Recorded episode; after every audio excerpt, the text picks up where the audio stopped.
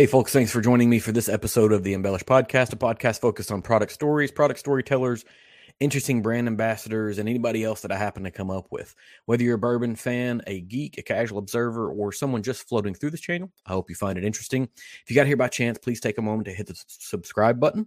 Hopefully, I can be found on any podcasting platform that exists. And if you can't find me on a platform, send me an email at embellishpod at gmail.com and I'll try to get that taken care of. I also generally live stream the recording of these episodes and make them available for you whenever you want to download them. Um, you can find all of my links on Instagram at embellishpod or Twitter with the same handle. I have a website. It is www.embellishpod.com. It's a place to pick up these links, episode details, contact information, and more. Today is Sunday, October the 16th, and we're going to be talking with Eric John Janssen, and we're actually going to be talking about Whiskey Acres, which is uh, uh, a farm distillery. Um, and you actually um, introduced me to it. But if you have been around whiskey, you obviously know who Eric is. Like everybody in the world knows who Eric is, and he's he's you know world popular here. It's a household name in, in the whiskey community. Um, but I'll give you an opportunity to kind of introduce yourself, um, how we got to this conversation, then we'll roll from there and see what happens. Are you sure you're not running for political office? You know how to blow smoke just the right way. Let me tell you.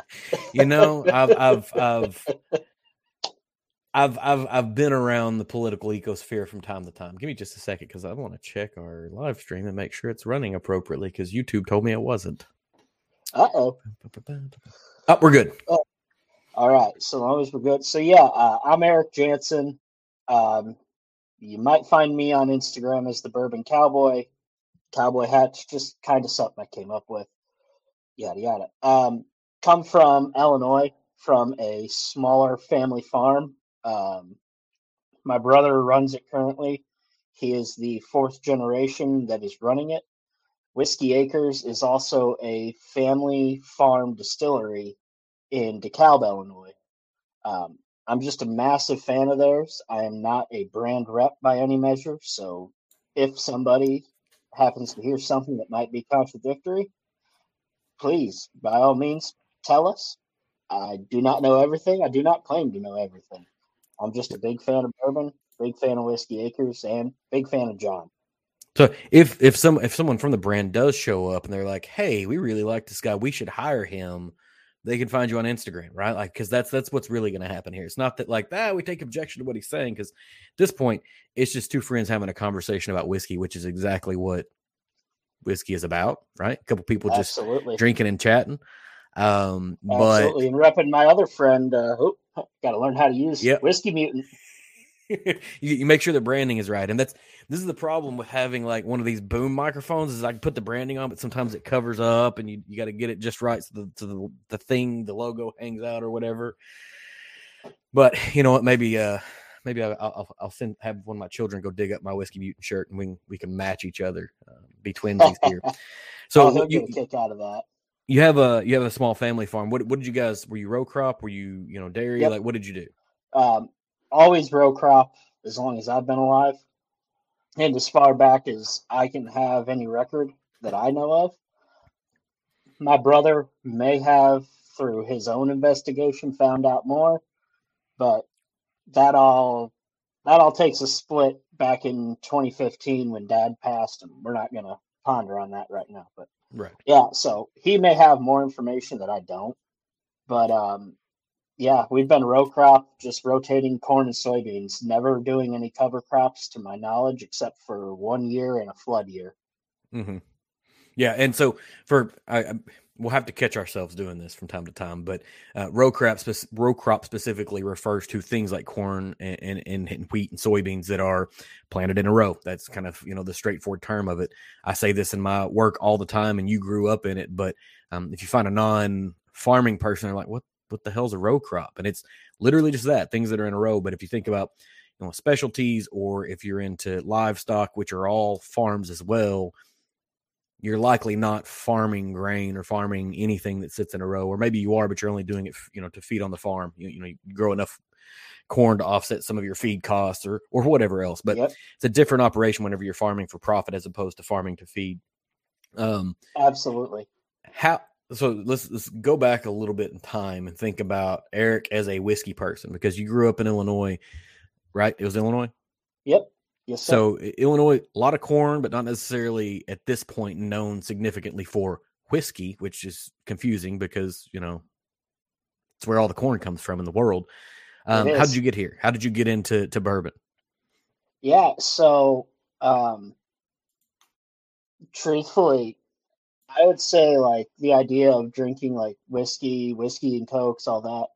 A lot of that probably came from like pop culture as I was growing up. Uh, mm-hmm. You know, you had shows like Mad Men and Suits and other stuff like that that you know would um, glamorize drinking whiskey, and so that's something I kind of saw at a young age, and I was like, oh, that's like you know what the badass drinks, or you know what the cool guy drinks. Well, me having an internet connection was like the worst thing ever as a child because I would just go down every rabbit hole researching things. It started with beer, it went to whiskey.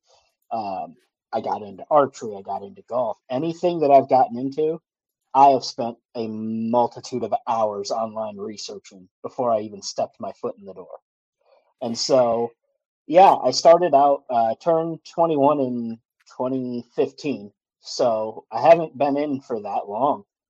And I know you're laughing over there because I, like, I, was no listen. I was young. already laughing because you were like, whenever I was growing up and I was watching Mad Men, right? And that was what the I was married. I, was like, I, was, I was like 27 when that came out. Thank you for hitting. We're we are now seven minutes in and you've already hit the old chord. Congratulations! Uh, let me just let me just drive early. it home for you. And then you you follow subtly right in with that. In 2015, I turned 21. Damn it! Damn it, man! Somebody's gonna have to do a wellness check on you after this. this is not unusual. You have to understand. You're you're slightly older than the people that I work with on a daily basis, some of my direct reports. So I get this feeling on the regular. They're like, oh, yeah, in the 1900s. And they're talking about the late 90s, but that still technically is true because no, we're 22 no, years. We're 22 years into the 2000. So you can say in the late 1900s and mean the 90s. Uh, let's let's never refer to it like that though, please, because now you're getting at my old cord but that's just just it. You were only there for a few years in the '90s, man. That's like my first 20 years were the '90s. Hey, I was there for the majority of the '90s. I was born at the very beginning of '94, so okay. I had six years. That's the majority. That's fair. That's fair. All right. Sorry, I derailed that completely. So you, you got in. That's okay. You, That's going to be the kind of person that dives in. Yeah, you, are the kind of person that dives in deep on something, and I can appreciate that because um, prior to COVID, like I've always been, not always, but for a long time, I've been a whiskey fan, but maybe had 25 or 30 bottles prior to COVID, and then we all locked down, and I didn't spend money on lunch or gas or anything for two years, and so yeah, you just do things like this and there's there's like a well, whole other non-visible shelf that used to be behind me you know? You know you, end up with that. Yeah and, and you start figuring out talk like, about all the stuff that is sitting on my desk. And the things that you have to put the spreadsheet together to make sure you accidentally don't buy duplicates you know unintentionally buy duplicates. You might want to but sometimes like i should buy this but like oh shit I already bought this like three weeks ago and i forgot about it I, I gave up on trying to have a spreadsheet because uh, I, I like my organized chaos. Yeah, well, it, it, literally happened at three back-to-back trips. I bought something that I had bought a couple of months before, and I don't necessarily, gen- I generally don't buy duplicates because, you know, uh, you, you've get you've gotten this question: What's your favorite whiskey? And my answer is always, I haven't tried them all yet, so I don't know right? Yep. And that's where I'm at. Like I want to try everything I can. And I know it's impossible to try all of them because there's 2000 craft distilleries in the United States, not mentioning the big boys and their varied brands. It's just not going to happen. But if I spend money on the same thing over and over again, I'm not going to get to broaden anymore, right? So no. just don't finish a bottle and buy another one. Um, but then whenever I buy the same thing and now I've got like storage problems, I'm like, oh, shit. And so I created a spreadsheet and then I save it on Dropbox so that way I can access it while I'm in the liquor store. it's alphabetical. I'm like, all right, oh, there it is. I got it. I, I don't need to buy this one, you know. I think I'd like it once I had it. It's the issue of actually going through and doing the inventory the first time. Yes. And it, I, I happened to correspond to a time whenever I was moving all of my whiskey from one location to the other, and I was like, okay, I have to touch all the all of them as it is. Let's go ahead and set it up now.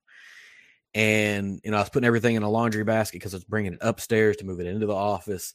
And on my fifth trip, I realized that's when I needed for sure to do it because I was, you know, five laundry baskets in of bringing just totes of, of, of whiskey in. But these are these are all first world problems. Um, I, I appreciate the like the deep dive into things, you know, because it's I do this and you know I got into blacksmithing at one point in time and made a forge and you know hammered things out and whatever else. All right. You go in, you go all in. Um, you mentioned archery. Oh. Do, do you still do archery, or is that just something you, you did for a while and you shifted to a new thing?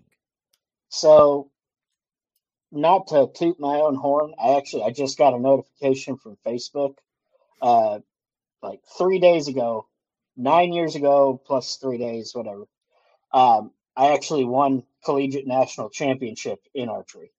Mm-hmm. Um, I used to travel all over the U.S. and compete. Um, I still have all my equipment. I still have a considerable amount of skill, but uh, I was in my early 20s with zero responsibilities in life. And so eventually I had to shift gears and focus actually putting together a real life. but uh, I got to step away on my own terms, thankfully. And mm-hmm. another really cool thing I got to do is I actually got to design a product for a company before I left, which made me feel really good because that means. So is this a is, is this like a um, is this one of the major archery manufacturers or is this like a um... a smaller startup company? Okay. Um, the person happened to win the big uh, Vegas money shoot, the fifty thousand dollar shoot, mm-hmm. and I happen to be great friends with him. He asked me to help design a release. I did so for one of my courseworks in college, and it became a full fledged product. So, what did you go to college for? You're you're you're a farm kid who's into beer slash whiskey slash archery slash anything else. Um, what makes the most sense for Eric Janssen to go to college for? CAD design and engineering. So what directed you? So you, you grew up on a farm and you decided you wanted to be a CAD designer. How, how, how do you get there? How's that happen? So part of that comes from my time in the FFA. Um, growing up in Illinois and growing up about an hour and a half south of Chicago, we had one really cool thing, and that is uh, CNH, Case New Holland, has mm-hmm. a massive headquarters in Burr Ridge, Illinois. And we got to go there as an FFA class at one point and do a massive tour, see all these engine testing dynos and all these different testing apparatuses. But one of the coolest things that they showed at the end of the day was a 3D model of an entire tractor put together, along with like the exploded out view of all the parts and the ability to go and click on any one of these parts. Mm-hmm. I, I know it was all put together for a demo now, but it just triggered something in me. And I didn't exactly know what I was going into. I actually originally went to college for welding. And then the archery opportunity came along, and I went to Southern Illinois for that did that and discovered SolidWorks while I was down there. Mm-hmm. Got a little too serious about my archery and not serious enough about going to class. so we'll just say I had to come home. Uh-huh. and um, eventually started taking some courses at my local community college. Um, got linked up with some people and had the opportunity to attend a local university for engineering. And I was two years into that program. And truthfully, my financial situation just changed and I didn't want to rack on a ton of student debt. So I went to another local junior college and then COVID happened. And so that kind of landed me sticking around home and I kind of stepped back because the type of programs that I run for 3D design and CAD design, and whatnot. Um, they, it's really hard to learn remotely. Mm-hmm. It's a lot easier when you have somebody there that you can quick ask a question to. It's not something you can learn just watching a video all the time. Yep. And so I stuck back for a little bit, but I kept, I knew how to run it. And so I took on some odd jobs for some people I knew. Uh, I actually started on with a local ag company called Shoup Manufacturing. And I did design work for them for almost a year. Uh, they decided to downsize their engineering staff. And then, lo and behold, I ended up with Cummins in southern Indiana. And that's where I'm at now. So that's you know, and and don't think it. You're looking at a human being that took ten years to get an undergraduate degree, right here, right? Oh, I'm dude. I'm in There- the same boat. there there there was a there was a lot there were there were there were different things that drew my attention other than academics that I was interested in capturing an experience and not a degree and that you know that that, that- I got a lot of life experience a lot of fun that that occurred out of that but also you're exactly right a lot of debt a whole lot of debt kind of came out of that.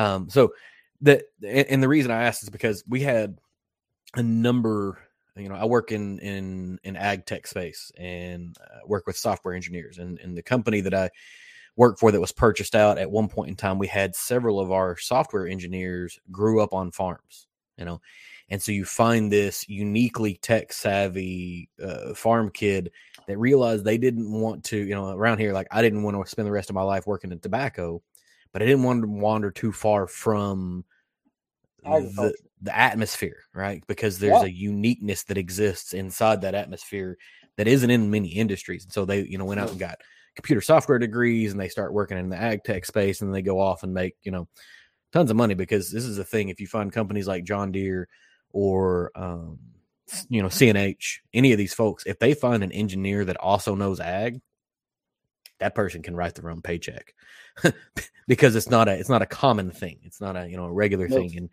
um, being able to educate domain knowledge is very difficult. Educating how to you know code software is is is, is the easier task of the two things. But we I'm seeing this this group of people that grew up on farms that are now seeking tangential relationships to it, um, and that's that's I like that. I like that. That also gives me nerds to talk about um, farming with or whiskey. You know. Oh yeah, and I mean eh, that's there has been a big push in the last ten years. I've noticed. Of I know plenty of guys that are now full time farmers. You know, took over father's land, took over grandfather's land, whatever it was. They all at least went to a two year college back in my area for an ag business degree. Yep. and they're all pretty darn successful. And that and that's it. You know, it, at one point in time, a a farmer could keep the financial ledger of his farm in his brain largely. You know, and and and when it was profitable enough to farm 500 or 700 acres and still be able to feed your family and have a decent living, and the way agriculture's going, that's not necessarily the case anymore. So you're looking at you know a thousand acres or two thousand acres and trying to keep all that in your head with all the inputs and outputs and the costs and the variability and the who has what like so this Yep.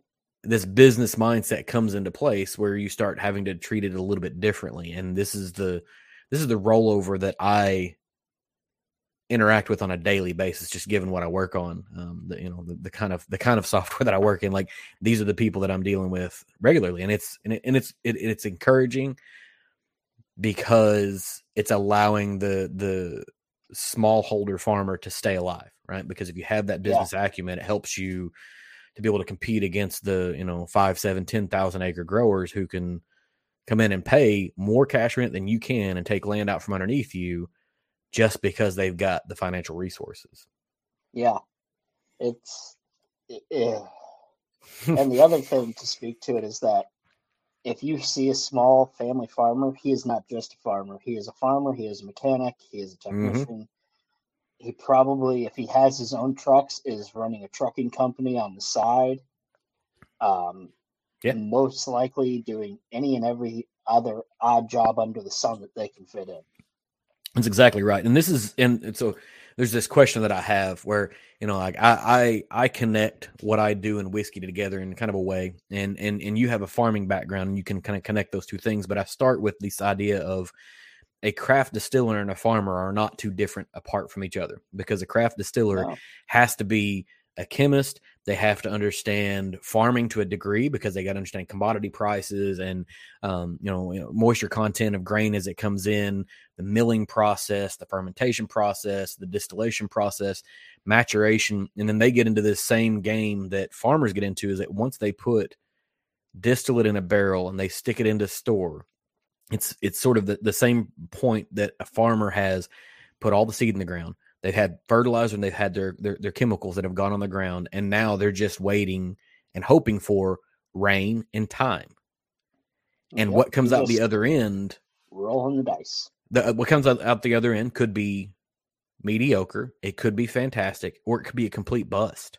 And that's exactly yeah. like farmers and distillers have the exact same patterns of behavior and, and skill sets where you got to just figure out how to fix things at least at a small level like it, your craft distillers and farmers are just tied together in, in a very romantic way but um so so for you I, have said a lot of things. What is your like ag and whiskey connection or do you have one? Do you, do you have something like that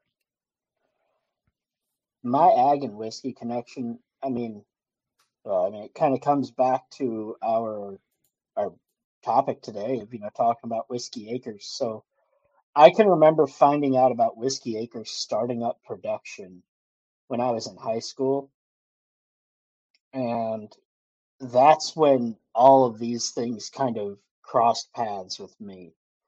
Was i was so busy in the ffa but i was most certainly imbibing in some adult beverages on the weekends. And mm-hmm. so mm-hmm. there came that crossroads of like, oh, wait, farmers make whiskey? Yeah, yeah. Mm-hmm. That's that's it for me. And it it kind of clicked from there and it and eventually um, you know, through the power of YouTube, you can look up so much and you can find so many little documentaries or even little 10 minute snippet videos from a distillery or something I just became enamored with the art and the love and the heritage that distilling bourbon had. Mm-hmm. And that, you know, and and that's a I've thought about I've thought about this a couple times because you know we you know being an ag tech company in a rural area, we have FFA rolling through our office all the time. They want to come in, they want to do a tour, and they want to talk about what we're working on because it's a, a unique career path for an FFA person. You know, thinking about software and working for, you know, kind of a large corporation, but in a rural setting and impacting the modern American farmer, it's not something that they regularly kind of understand unless you just happen to have that in your space. But FFA should lean into distillation. I, have thought this like you know like this is this is a this is a potential and positive career path, and I understand why they don't. I, let me back let me back up and saying like it's all a bunch of high school kids, and you don't necessarily want to talk about grain alcohol with them, but as a career path, you have a ton of people that are going into food and, and hospitality in their collegiate career path and coming out the other end and ending up in whiskey because of its relationship to hospitality, but it has an equal, if not larger, relationship to agriculture in my mind. Wait, FFA should lean into this. Yeah, uh, and I I want to take a moment to get up on the soapbox real quick. FFA is one of the best young people organizations out there, bar none. And without it, it shaped so much of my future. Uh, without yep. I don't know what would be going. But yeah, that, John, if we ever figure out how to get distilling in the FFA, I'm going back to Illinois to my home chapter, uh-huh. and oh, we're cooking hooch. Come along, kids. Right, and, and, maybe you start with just distilling water and showing the scientific process of it and how it can be benefit. But any, so it, I say all that because I say the, the F, and that's you're right. FFA is an incredibly important organization, and this is the other part of it. I think you've got your soapbox. My soapbox is is that uh, for a kid that didn't grow up on a, like I didn't grow up on a farm. My family were uh, people who built homes, right? Like that's kind of in a rural area. You've got plumbers, electricians, farmers, uh, mechanics, and then your random smattering of other things. And we were home builders, so we didn't we didn't dabble into the farming too much because we were just trying to figure out how to make square walls. But thinking about you know my high school experience, FFA to me was reserved for the farm kids, and it's really not right. As an organization, no. it is akin to any other you know teenage enrichment program that makes them understand life, business, relationships, um, maturity, growth, whatever. Like there's there's a ton of things that go into playing it that are beyond that. And so my FFA spoke box is it's not just for the farm kids. Like if you just because you if you don't grow up on a farm, it, there's still a place of value there. Oh, absolutely. And you know, it, it used to be FFA stood for Future Farmers of America. Mm-hmm. It's just the National FFA organization now. FFA mm-hmm. is just a name. It's a brand yep. name essentially. Yeah. And honestly, the, the best thing that you go through with FFA is, and I think they should change the name of this. It's called an SAE, or at least it was when I was there. Your supervised agricultural experience. Essentially, for a lot of people, that is here. I am going to begin a business of some sort, whether it be mm-hmm. I'm raising these four pigs, I'm raising this 10 acres of corn, or in my case, I did outdoor recreation. I managed uh, call tuning and guiding hunts in high school for waterfowl. Mm-hmm. It, it gets you it gets you involved in a business sense of whatever it is that you're getting into and I think they should just change it to SEE, call it a C, supervised entrepreneurial experience. Right. It, it, it takes because you know, being in the program, you understood that there was an opportunity to do something beyond what might be considered traditional, you know, farm concepts or agricultural. You know, but but if your kid's standing outside trying to figure out like what would I, how do I fit in into that you know atmosphere? Yeah, it's a barrier to entry, and, you, and you're exactly right there. Um, so we'll we'll shift a little bit and start talking about Whiskey Acres specifically, right? And so you know, Whiskey Acres is a um, farm distillery, and you know, you you can run into a number of different things when you hear farm distillery, and and um, in some places it is it's a rural distillery that has partnered with local farms, and they're kind of distilling grain, which is maybe a little bit of a misnomer, but they go with that because they, you know, they can tell you the first and last name of every person they bought grain from, and they may only buy from one person. And so I can kind of let people slide. Or they don't really have the answers to that. It's just a marketing, you know, kind of gimmick. And then and then there's people like Whiskey Acres. So give me the you introduced me to get Whiskey Acres. What makes them more interesting than most than some other um, farm distilleries? So Whiskey Acres is, as they call it, they are seed to spirit instead of grain to glass. Um, they are in DeKalb, Illinois, which, if anybody is familiar with the Corn Belt and some of the most fertile soil in the state of Illinois, it is right there in north central Illinois. You can grow 250 bushel corn all day long. It ain't tough. So long as you're taking care of fertilizer and whatnot. I'm not saying you can just plant it in the ground and get 250, but it you're not struggling for it. Um, so the family had the idea to get into distis- brain tongue get in line please the family had the idea to get into distilling when they discovered that back right around turn of the century 1900 area um, some of their predecessors had distilled on that site. Um, and so, right there in DeKalb, they own, I don't know the exact number of acres, but I will say it's well over 250 acres that surround the distillery. They own all that land. And so they set up and went through the process. And the, one of the best things they did was when they were, before they even ran a single drop of anything. They consulted with Dave Pickerell of Whistlepig, of Blackened, of Maker's mm-hmm. Mark. He Whiskey Acres was one of his last projects before his unfortunate passing. and they consulted with him on how to do things. And Mhm. through that as well, um, two very non traditional grains to be grown in the Midwest are barley and rye. Rye, especially, they worked with their seed providers to find varietals that they could grow regularly and healthily. So mm-hmm. when I say that they grow everything, they grow corn, rye, wheat, and barley all right there. They mill it all right there. The only thing that they outsource is there's a malt house, I believe, five miles down the road. And they send the barley out to be malted by them and then brought back. They bottle everything there, they age everything there, they distill everything there. It, and the best part is when you drive by, it's in, well, you you and I know them as Morton buildings. You know, we know them as a farm shop Mhm. because there's the one half of that building where, oh, that's the still house area. And then you get to the other half and there's Rick's there, but on the other side, yeah, there's there's a bunch of old John Deere boxes stacked up, some old car seats hanging out that are seats. It's a farm there. operation. Th- th- This is Oh, this is a head shed of a farm.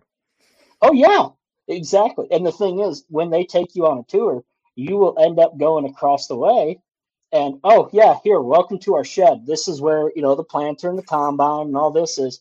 That's also where our grain mill is too. hmm So they're going to show you that, and a lot of their stuff is aged one in an old Quonset hut. So you know the old half Yep. half circle deal, and another part of it is they took a grain silo and turned it into a rick house. A grain silo, so like a vertical grain silo. Yep. How high up are they going in the grain silo? From what I've heard, I've never been inside. Uh-huh. From what I've heard, they're getting six, seven barrels high. That is, you know, I, I I appreciate all that because I know how hot grain silos get.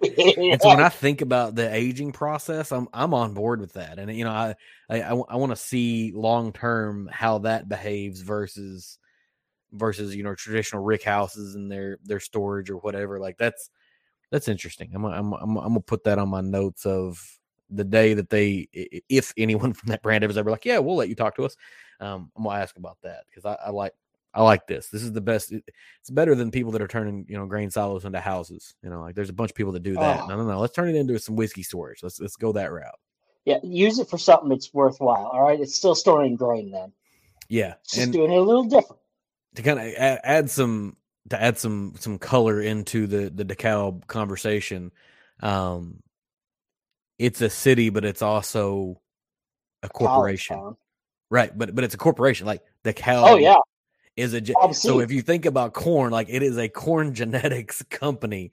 That's how prominent this particular county and area is for um, corn in the united states not just not just for illinois. I mean you'll see the the the corn cob with the wings all across the midwest and kentucky and tennessee and ton of places. I mean it's it's it's a brand. There's a brand that exists out there and, and, and people pick it up and it's got a high degree of notoriety. So there's a lot of science that goes behind and that i think that's another place where where whiskey and, and agriculture are interesting to me is that there's so much science behind the work that no one ever considers that's not a part of the industry right? Like oh the common God. person driving by a cornfield doesn't think about science at all not thinking about you know fertilizer loads ai loads on fields um, you know grain types weather patterns all these things in the same fashion. They're not thinking about you know chemical reactions that occur the complex chemical reaction that occurs to create whiskey Oh is yeah. just amazing right? And then there's like you know there's there's there's, there's alchemy here. There's there's science and art and all of these wonderful things. But um on farm distilleries are both the future and past of whiskey in the United States, right? Like that's the reason why we have whiskey is because farmers needed a way to store grain before we had a way to store grain, right? Like we didn't understand Yep. drying down grain and being able to keep corn for multiple years. So we were like, hey, we can turn it into this clear liquid that decreases the volume that you need to store it, and it is shelf stable indefinitely with tons of different uses. We just so happened to find we also could drink it. Right? Like it is also quite delicious and it will fix all that ails you. yeah. You need it to, to to clean out a wound, perfectly fine. You need it to help you feel better before you clean out the wound. You probably drink it, then you pour it in, right? Like that's the take yep. a shot, pour it in the bullet wound, bite on the spoon. This is how it works. Right. Um the uh, maybe you know this. I've I've tried to do this backwards calculation. I keep giving up. Do you know how many acres of corn it takes to make a bottle of whiskey? nope. I, so I've I've tried to think about this, like, because I, I, don't know exactly what the conversion rate is, and so I've got to get with a farm, like an on farm distiller, and be like, eh, like, how many pounds of corn go in, and how much whiskey comes out the other end? Because if I can get those two numbers, I'm not trying to figure out your scientific process. I just want to know, like, how many how many how many pounds of corn or how many acres of corn have to go in to make a bottle to make glass to make a whatever because it just it seems like a nerdy thing that i want to know i can get you um, nick one of the owners emails mm-hmm. i know he has told me how many pounds per bottle it is he yep. puts that in the tour just can't remember it so if you want to reach out to him i'll get to with you after this and Absolutely. he will be more than happy to nerd out with you yeah because that's uh, it just I don't know. They're, they, in the same way that you know, for for my business, my job is trying to to get the dollar back to the acre, right? So whenever you yield off of a field, you have your input cost, you have your revenue. How do we get it back to the acre to tell you what your profitability is and how do you, you know, but I want the same romantic nature of how do I get back to the field with this, right? How do I get all the way back down to um, the dirt where it came from, the the, the soil that, that kind of began this process. In, in I would love to know that because I would definitely take that as information to my doctor. Mm-hmm. Like, no, I am not drinking six glasses of whiskey a week. I'm drinking 36 pounds of corn. Thank you. I'm going to say he's still not going to be okay with that because we're technically not really built to consume that much corn. Like, you know, it's tall grass is what it really is, but um it's green at one point in its life. right, right. Um so there's a malt house in Illinois. Like, how many malt houses are there in Illinois? Is there a bunch? I guess maybe the, maybe there's a high call for malted corn somewhere. Well, they're malting the barley there. Right, but, but I'm just saying, like the existence of a malt house so, prior to oh, to malt barley. So, well, you got to think about this. Think about uh, breweries, mm-hmm, mm-hmm. the craft beer scene. That that's fair. That's fair. And that, and you got to realize DeKalb one hour outside of Chicago. Mm-hmm. Chicago, massive epicenter for craft beer scene at one point. Pretty easy for that to get out that way. All right, hold on. I've got I've got I've got notes here. I've got to go back to. Um, I'm trying to stay in the whiskey acres before I go back to personal questions. Um, so they they they they distill. Do you know what maybe you have to answer this. You can answer this. Maybe you can't. Do you know what what kind of corn they're using? Are they using you know just normal number two yellow dent? Number two yellow dent. Do they have Probably any special corn? Not not like that matters. Um, it doesn't matter, but it's funny. That's it makes here's a, here's the soapbox we can get on, John. We don't we don't even have to get on the soapbox for anyone that wants to watch or listen to this episode, that wants to think about GMO corn versus non GMO corn, specifically in a distilled spirit situation. If you've ever seen the movie Tommy Boy, have you ever seen the movie Tommy? Oh, You've yes. seen the movie Tommy Boy? There's a portion where he's right. Well, there's a portion where he's talking about a guarantee on a box. The man who's wanting to buy the brake pads wants a guarantee on the box because it makes him feel comfortable. He can go to sleep at night and he can yeah. be happy about it.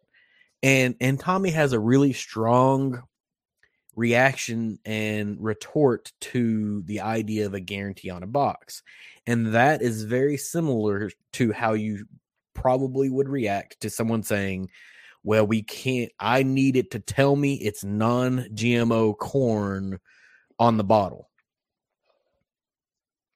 right? Like I can take a shit in the box and slap a guarantee on it. All I've done is sell you a guaranteed piece of shit. I get, I got time. That's he- like, he's, I got time. I can do all of this. Like if something's wrong with it, you can give me a call. He's like, but there's no guarantee on the box keeping everybody happy. Um, it, it doesn't matter for this conversation. It th- this is this is the exact reaction. It does not matter for this No, it- conversation, the GMO portion. Um, It doesn't. do do they do any unique bottlings? Yes, uh, I've actually got two of them right here. This is, um, I'll see if I can get it up on the camera. Learn how to turn the bottle more on. It says it's a, it's an artisan series. I don't know that I can't. Hold on. See if I can. All right. No, no, I got a bad camera. So this is straight bourbon whiskey made from glass gem corn, hmm which, if you've ever seen it, looks like corn went to a rave. It is pearlescent. it is yellow. It is blue. It is green. It is red. It's a little bit of this and a little bit of that. hmm It's uh, this one created a really, um, really apple forward bourbon. Honestly, I really Mhm. loved it, and I do owe you a sample of this. I am just the world's worst shipper. That's why I don't run a logistics company. That is that is untrue. Now, number one, we technically are not shipping whiskey anywhere. We are using couriers who are hand delivering whiskey. Right. This is true. That that is what is occurring, and you you aren't the worst because you did not courier whiskey to a person where it goes to an entirely other state Well, and look, get someone someone got some got some free couriered whiskey. Yeah, that courier, that courier got lost. I don't know how that courier got lost. the only thing I can think is that the label got somehow jacked up and they stuck another label over top of it. I, I don't know. I don't know. And then this is one of my favorites. This is bourbon finished in maple syrup barrels. And if you are familiar with the movie Super Troopers, are you? Yep. It's the syrup. maple syrup. It's the syrup chugging. Syrup chugging. Yes, yes, it Nice. is. I helped pick that bottle, so I'm very proud of that one. Yeah. It is So- quite good. So the, the the do you have any indication? So for exactly what you're And, saying, you know, yeah, if anybody wants They've to also about, got some other bottlings. Um, Mhm. Those are just the two I have on hand. Yep. Uh, they do it yearly or twice a year. They do a limited release as often as they can ish of blue Mm-hmm. popcorn bourbon. So they replaced the number two yellow dent with blue popcorn. And that creates a very unique flavor. I haven't had it in so long, I couldn't truly tell you what that one tastes like. Um, they also do, um, they have Bloody Butcher aging right now. They have yet to release it, and I know that's already up to five years. They also do a, um, oh, what oh, sweet corn. They just released uh, about a month or so ago their first ever bottled in bond sweet corn. Bottled and bond. Yes, that's that's the other thing. They they released it at bottled in bond. They didn't even bring it out at low proof.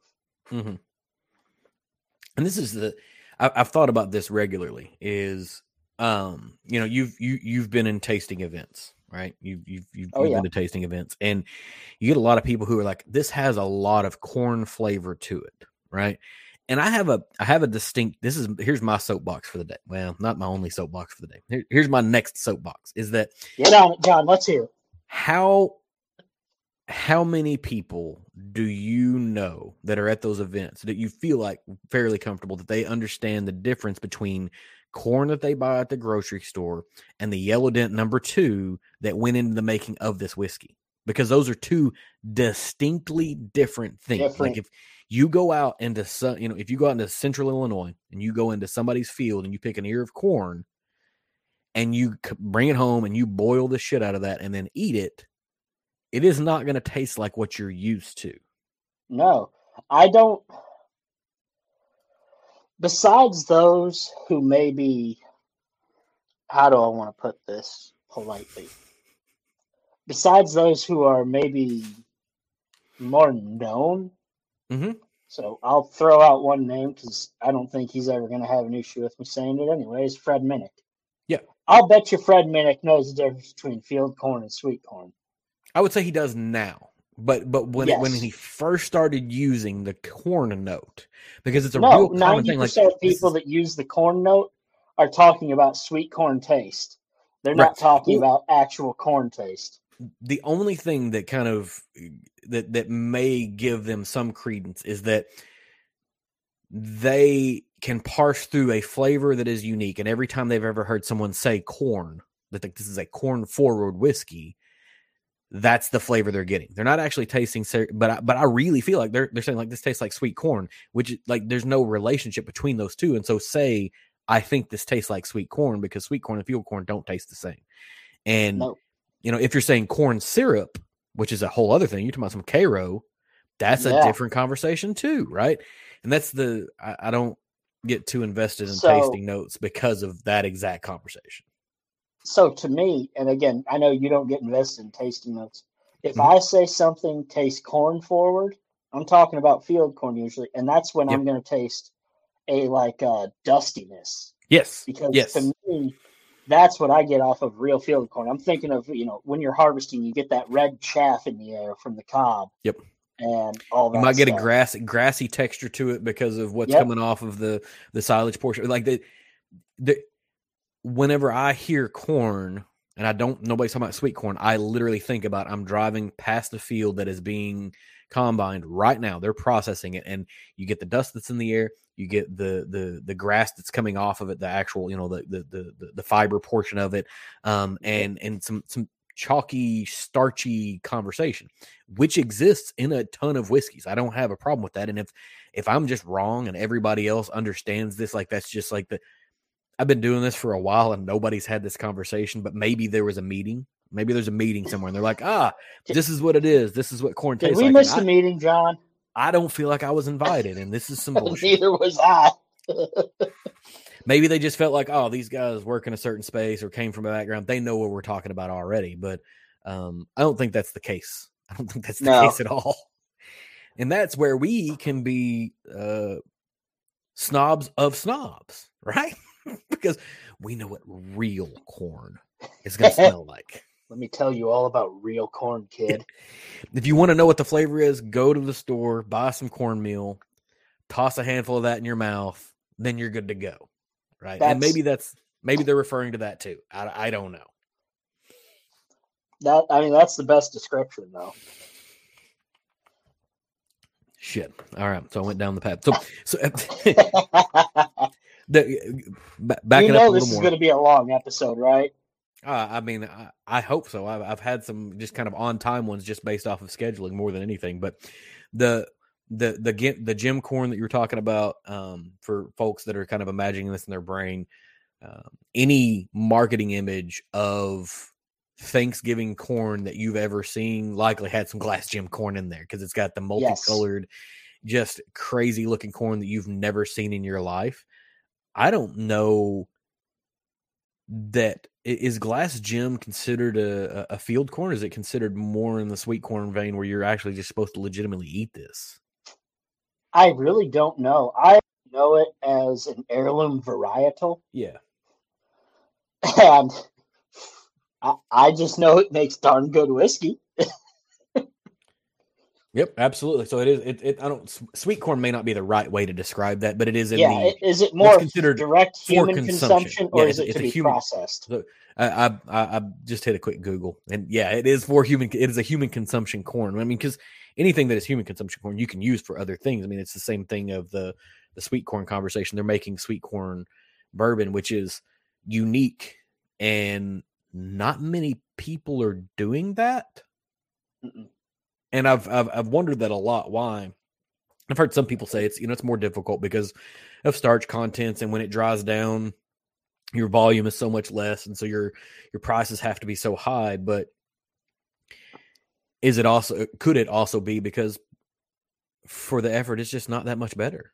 Like I I don't know, and that's So, once again why I need to try all the things.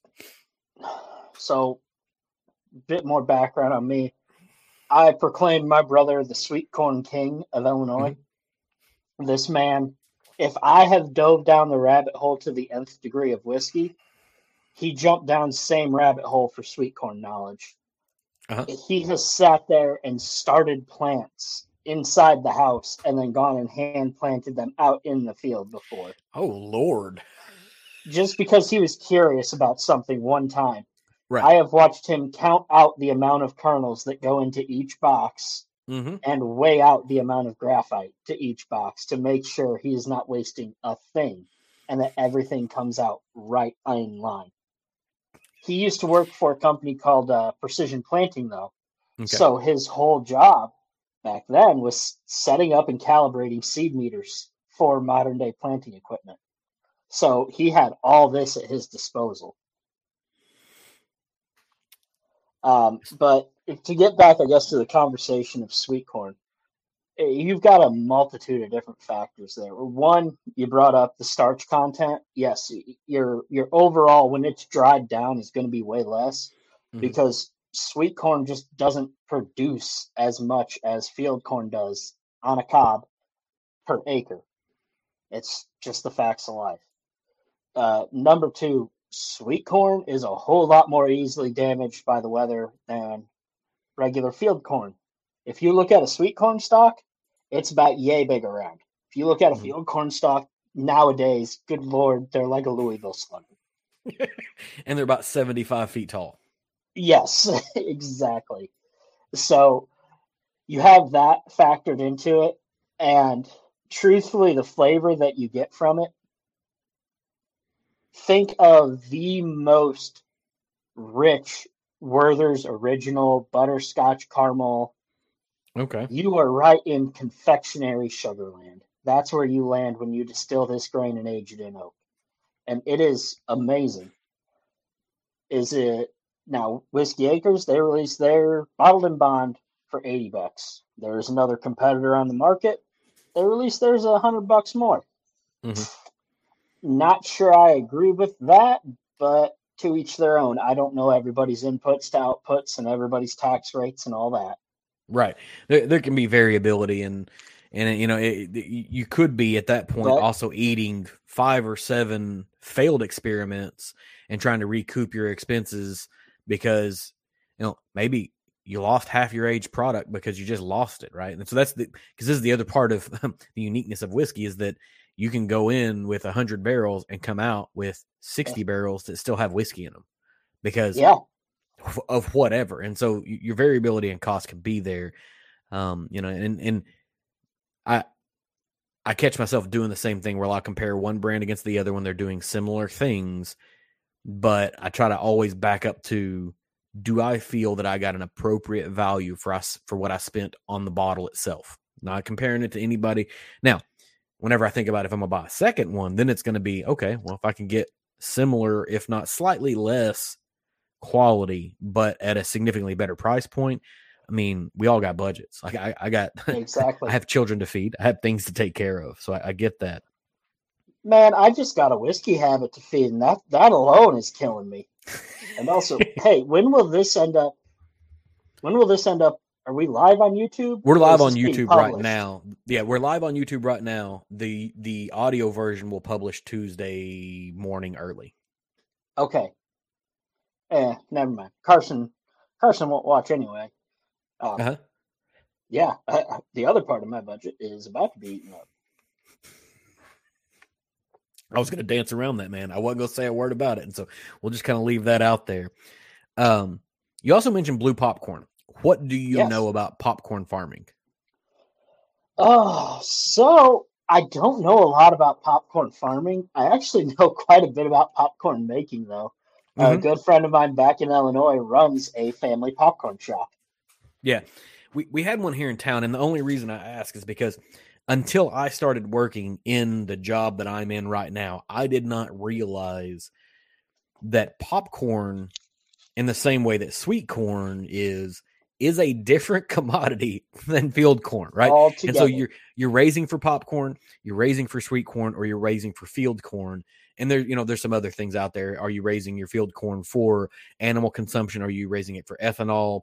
Uh, you know like what what are you trying to actually get at right there's a lot of nuance to it but specifically i didn't know that popcorn was its own separate thing. And so I haven't ever spent any time like diving into it. But did you get to taste the blue popcorn or you or the blue popcorn isn't out yet?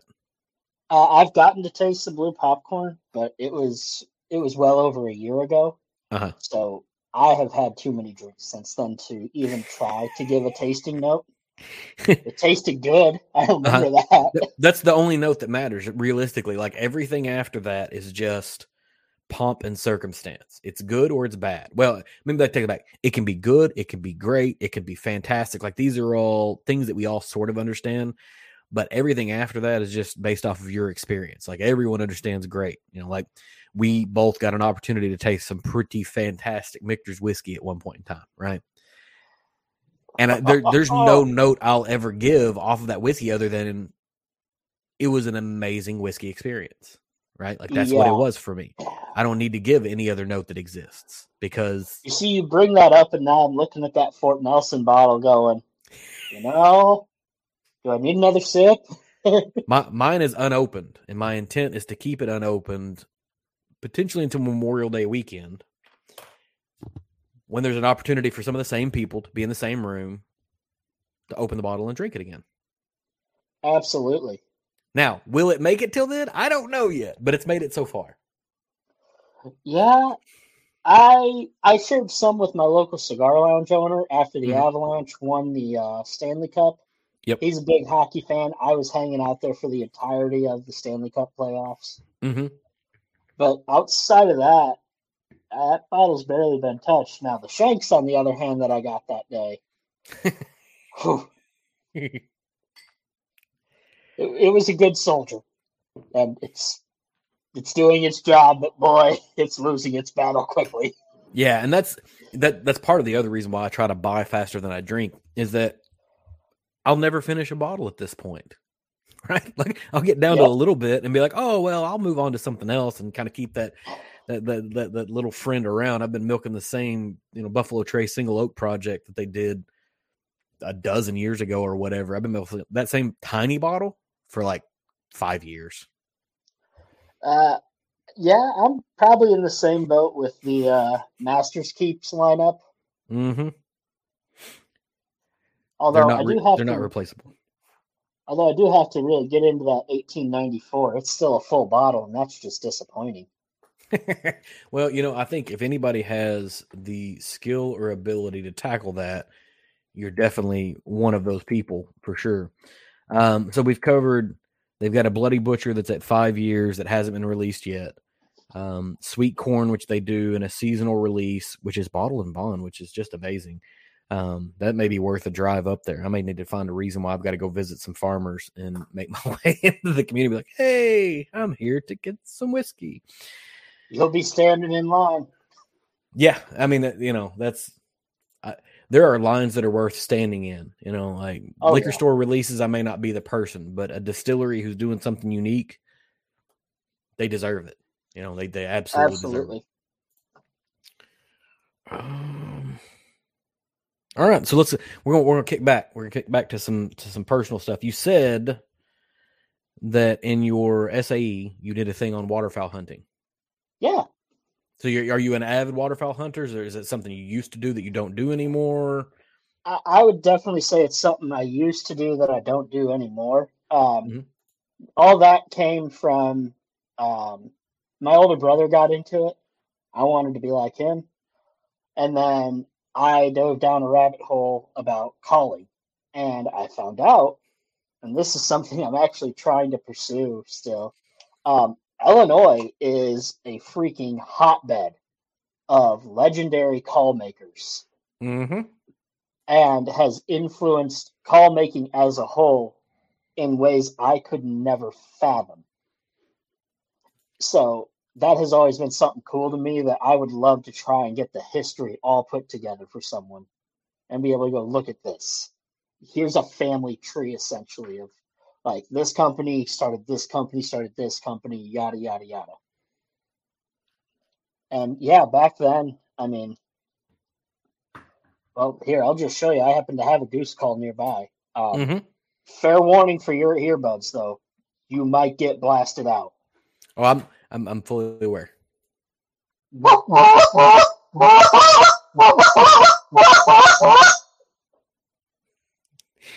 now, now is Carson in the house with you right now? Oh yes, she is.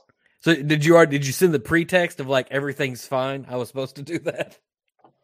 No, no, she's just come to accept that at random times on random days, that noise is just gonna appear.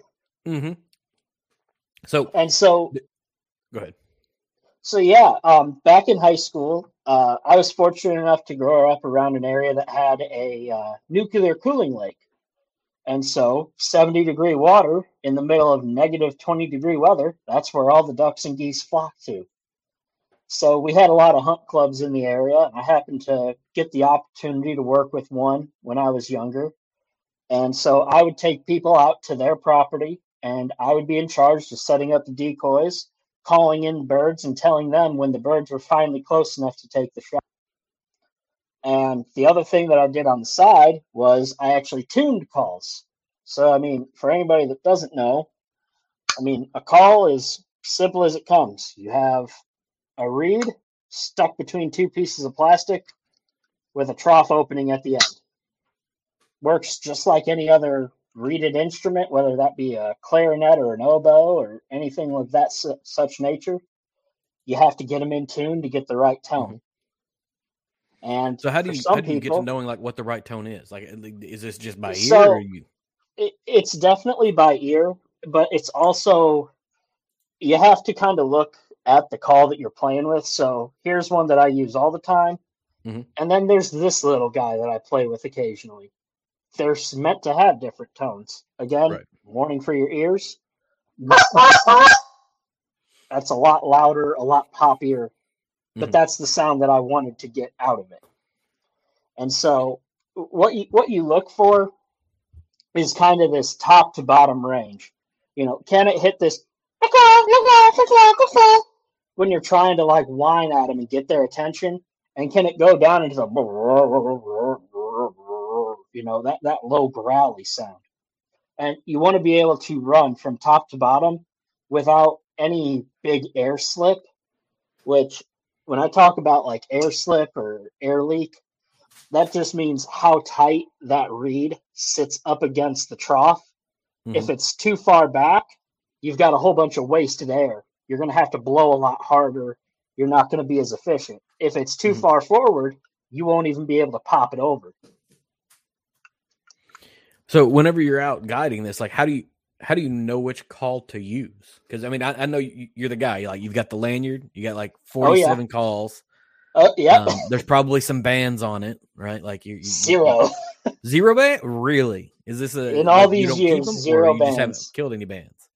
I just haven't killed any bands. Well, that's surprising. But anyway, so if you had one, there would be bands on it, right? Like Oh, that. yeah. that, that would be that would be the existence. But like, how you pick? Like, is it just uh instinct? You So- over time, or So it it depends on a lot of variables. Uh, first one being time of year. So, Mhm. am I hunting local birds that have been around for all summer, or am I hunting a fresh set of migrators that just came in in the last week? If I'm hunting migrators, I'm going to opt for something like this that's a little bit higher pitched. Maybe not this exact call, but you get the idea. I want to go Yep. higher. I want to scream a little bit because they're generally going to be flying at a higher altitude and volume won't reach them up there. Pitch will. Um, the other thing is, I look at how much hunting pressure is right around me. So let's say I'm in a field here. Well, is Jimbo in this field over here, and is Billy Bob in that field down there? Okay. Well, let me listen to what they decide to do on that first flock in the morning. All right, they're Mhm. both going with high pitched calls. I'm going to grab the lowest pitch thing I have and call as slow as I can because I'm going to set myself apart. Um, another thing is I look at material as well. So, like this gray call, this is made out of acrylic. This call has a cocobolo wood insert. Mhm. So, completely different tones there. A lot more warm and rich tone in this. But if it's windy, they're not going to hear that near as well.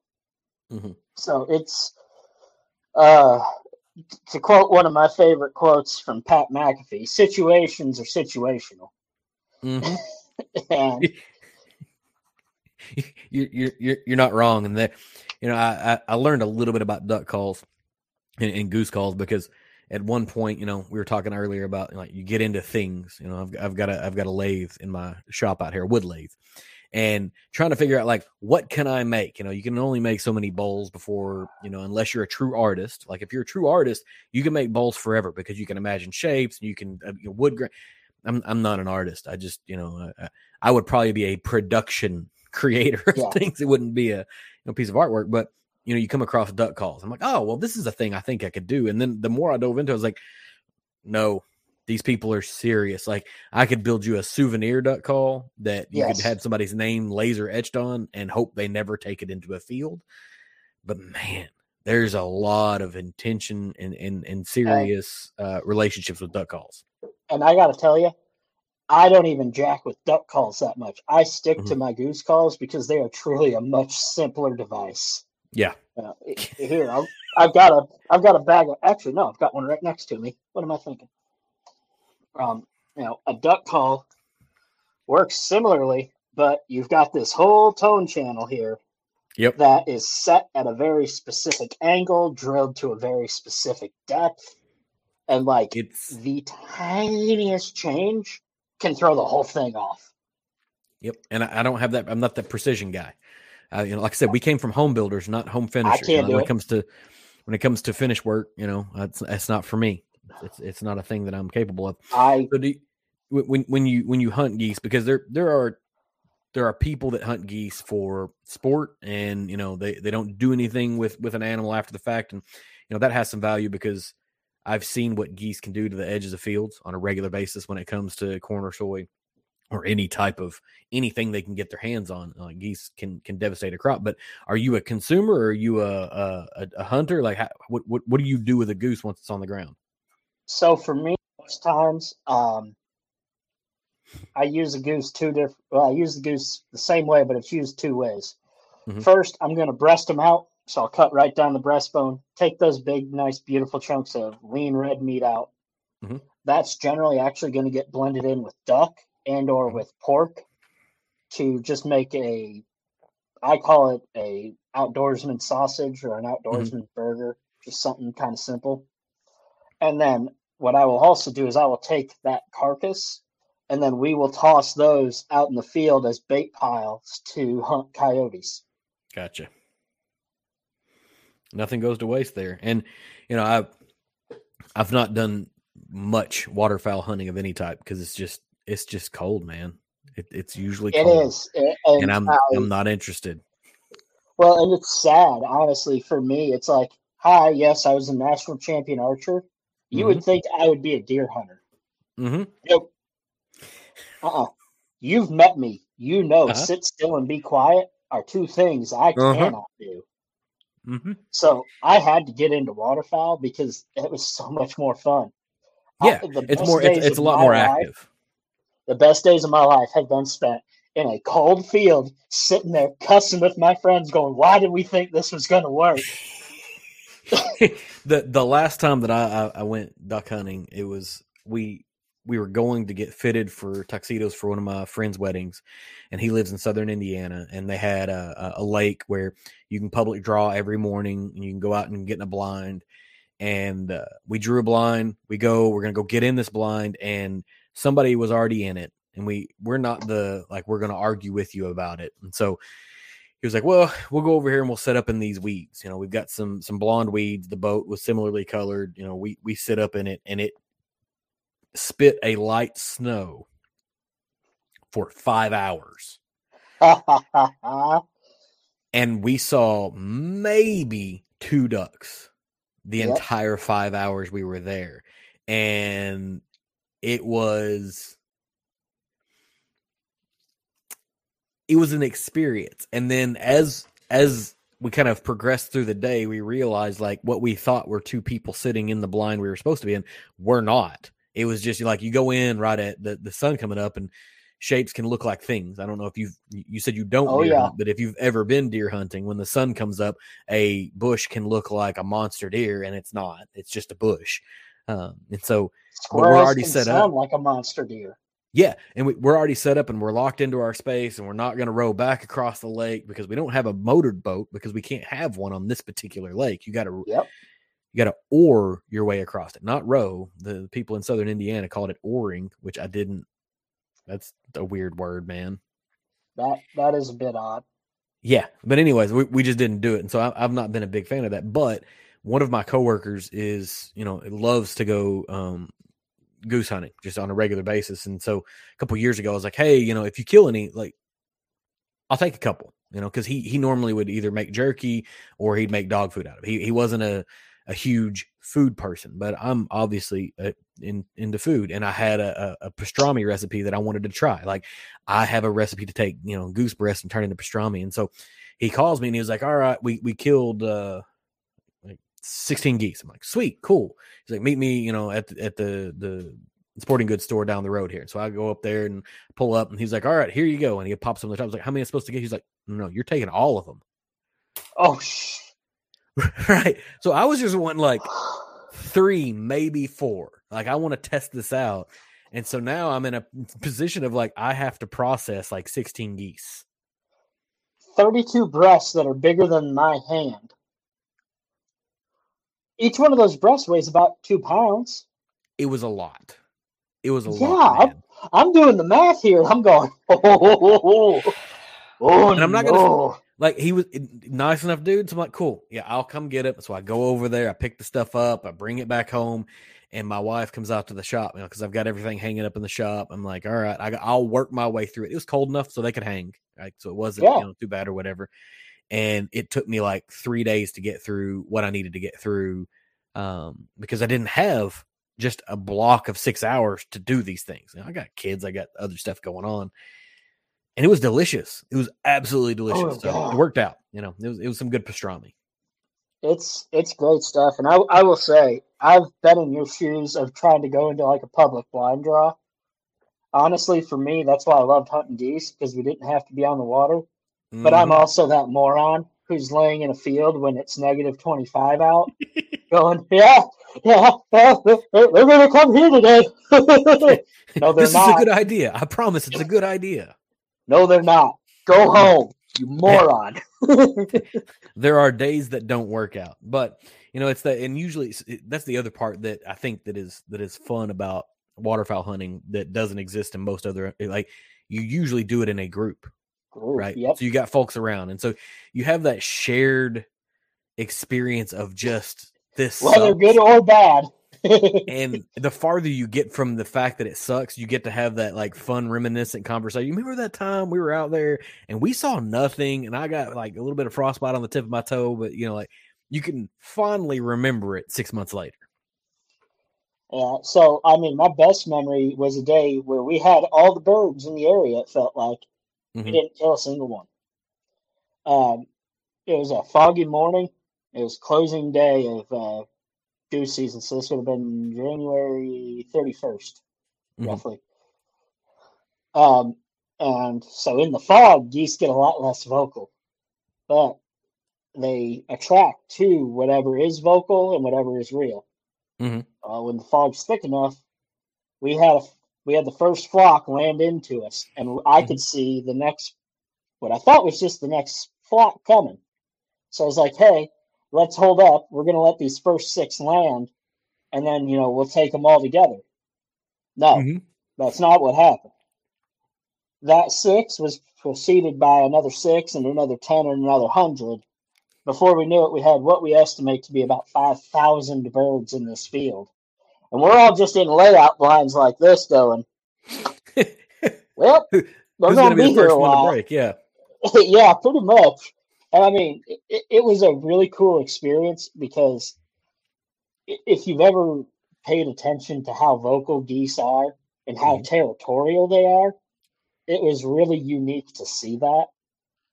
But at the same time, you're talking about four under the age of 18 boys, shotguns loaded. Mhm. The discipline that that took to lot. not just go hog wild. Right. God. it looks like a massacre. That that field looks like a massacre at that point. Uh, Yeah, well, that- no, it was almost at the point where it was like too dangerous because you shoot over your limit. That's a federal offense, my friend, not a state Right. offense. and we're like, I don't think I want to meet the feds today. No, no, that's you know they that's where you know guns get taken, trucks get taken, oh. fines get Oh, levied. You, Yep. We you know that audio like, of I'm never going to financially recover from this. That's that's largely what's about to happen there, and you don't get to ever hunt again. I- I believe what we ended up doing. Yeah, we ended up just popping up and letting them scare off, and we didn't fire a single shot because we didn't even want to educate them. Right. And it's so stupid of us because we spend all of our time because these birds get so pressured and they see so many flocks of decoys and stuff. It was the last day of season. Who do we Mhm. care if we educate them? They're on to the next bunch of suckers down the road. Right. You could have at least, you know, how many ever there were of you, two apiece. We could have popped our limit. It, it was two Yeah. apiece at that point, and we could have popped our limit, no problem. But no, we're a bunch of smart 18 year olds. Right. Well, I mean, when when you got that many there, there's a chance that you shoot one, but you catch one behind it, and then you shoot another one, you catch one behind it, and then you just pray one of your buddies is a terrible shot, and you're like, so if we run the numbers, everyone hit their limit, regardless of who shot. Yeah, it was it was one of those. You know what? Just just let them. You know, I that- enjoyed it. an example of advanced maturity that doesn't normally exist with kids. Yeah, trust me, that was the only time that ever existed for me. We're not going to look at the rest of my teenage years. Sweep that under the rug real quick. yeah, we'll we'll not talk about anything that might um, be still within the statute of limitations. Considering, you know, That's right. you only turned 21 in uh, 2015. So, um, I mean, hey, I turned 29 in January. If it makes you feel better. no, no, it doesn't. Not even remotely. No, why? I'm not even 30 yet. Is what I just heard you say. Like that's the words that I heard you say. is I'm not 30 yet. Hey, Carson's not even 26 yet. You know, I, I assumed as much because usually the age gap is somewhere between three and five years between a guy and a girl. That's just like an a normal average. And I read this, I read this study that that holds it to be true is that um, at birth, a infant male is, I think, three or four weeks behind an infant female. And so if you run the numbers out, if we look at maturation, that's the reason why they show more advanced maturation maturity. Maturation is whiskey. We're talking about maturity. More advanced maturity at younger ages is because they start off with a head start. And so you usually end up, you know, like trying to marry somebody the same age as you. They're like, you're sort of stupid and I don't like you. And they're right. They're Oh, mostly right. You, I, I, I will just simply say this: we as men don't just take things for fact ever. We mm-hmm. must prove it ourselves. And my father made me earn knowledge; it was never given. Oh, is that piece of metal hot? You're going to find out by touching it. Oh, is that flammable? You're going to find out by almost setting yourself on fire. you know, that there there there are certain lessons that can only be learned one way. And you know, and that's it's it's a it's a thing that I learned in which I mean it's common sense, but whenever I was doing, you know, just playing around with the idea of blacksmithing, you get into this mindset that if it's red, it's hot. Nope, nope. Sometimes when it's black, it's still hot. Because it doesn't get red until a certain temperature.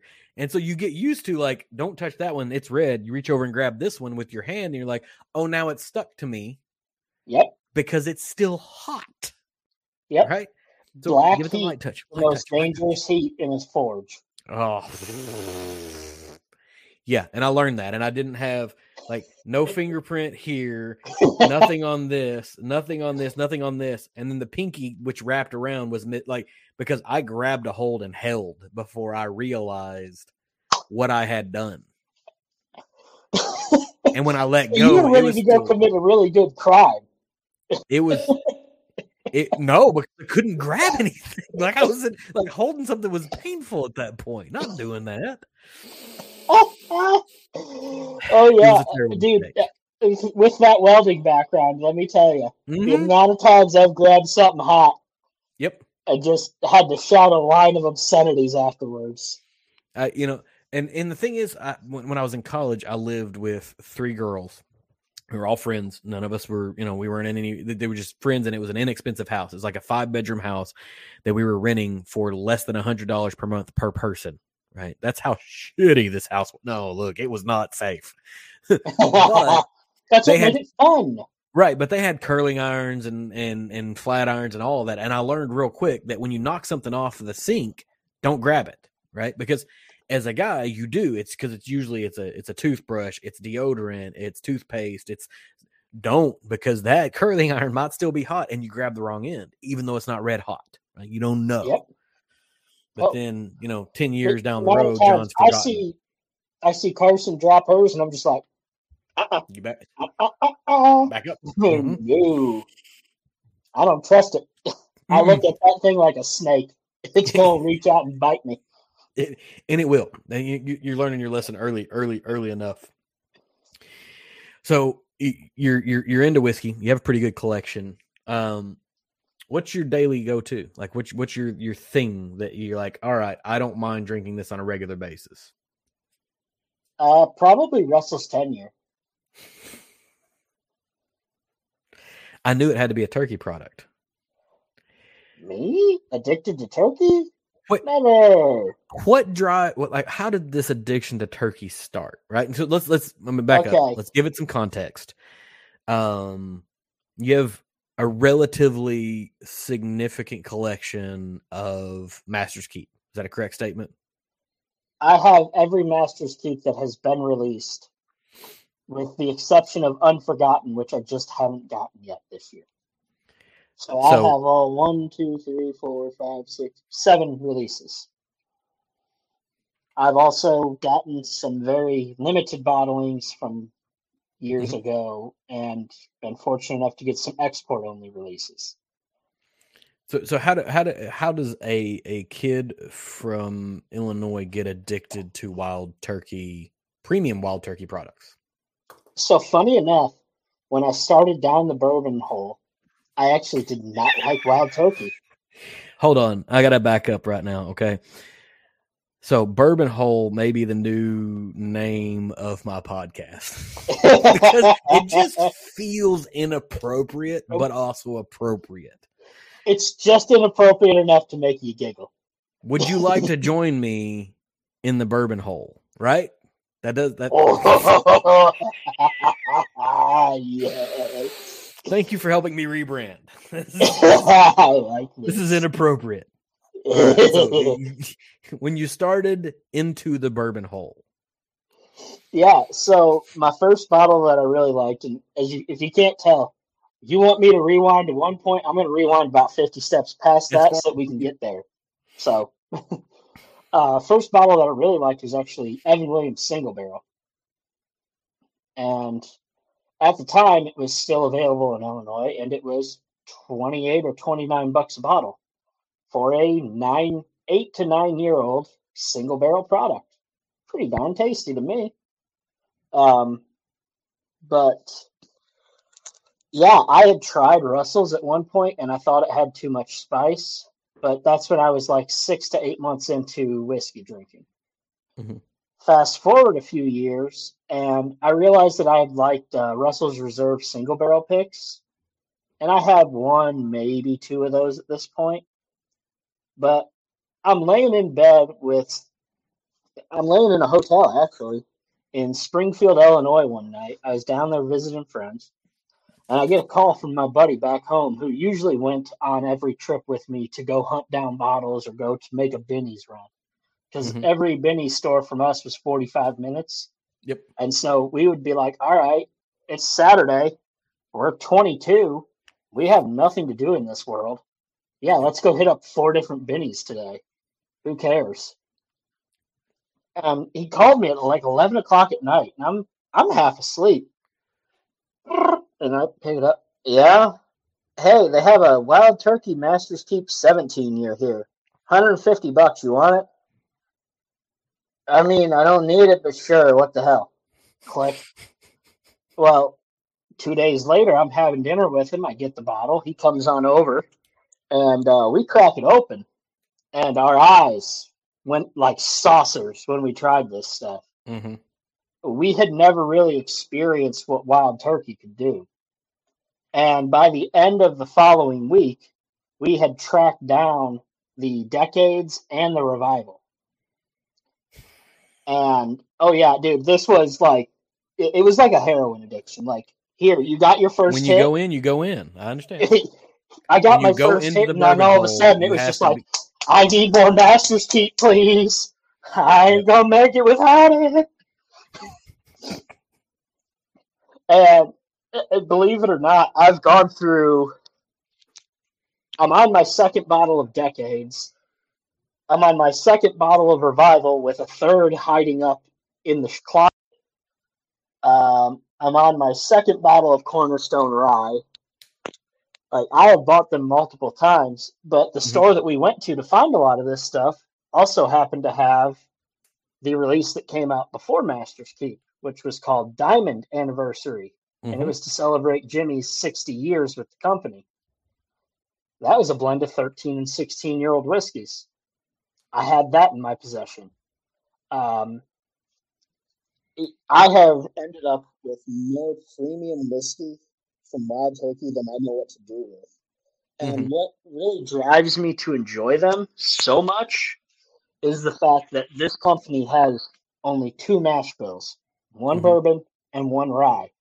And when you taste through all the different bourbons, to find the amount of difference and complexity that they can create is just unreal. And that's a testament to the fact that they have three different aging sites. The one being Tyrone, which is right there in Lawrenceburg at all the distillery facilities.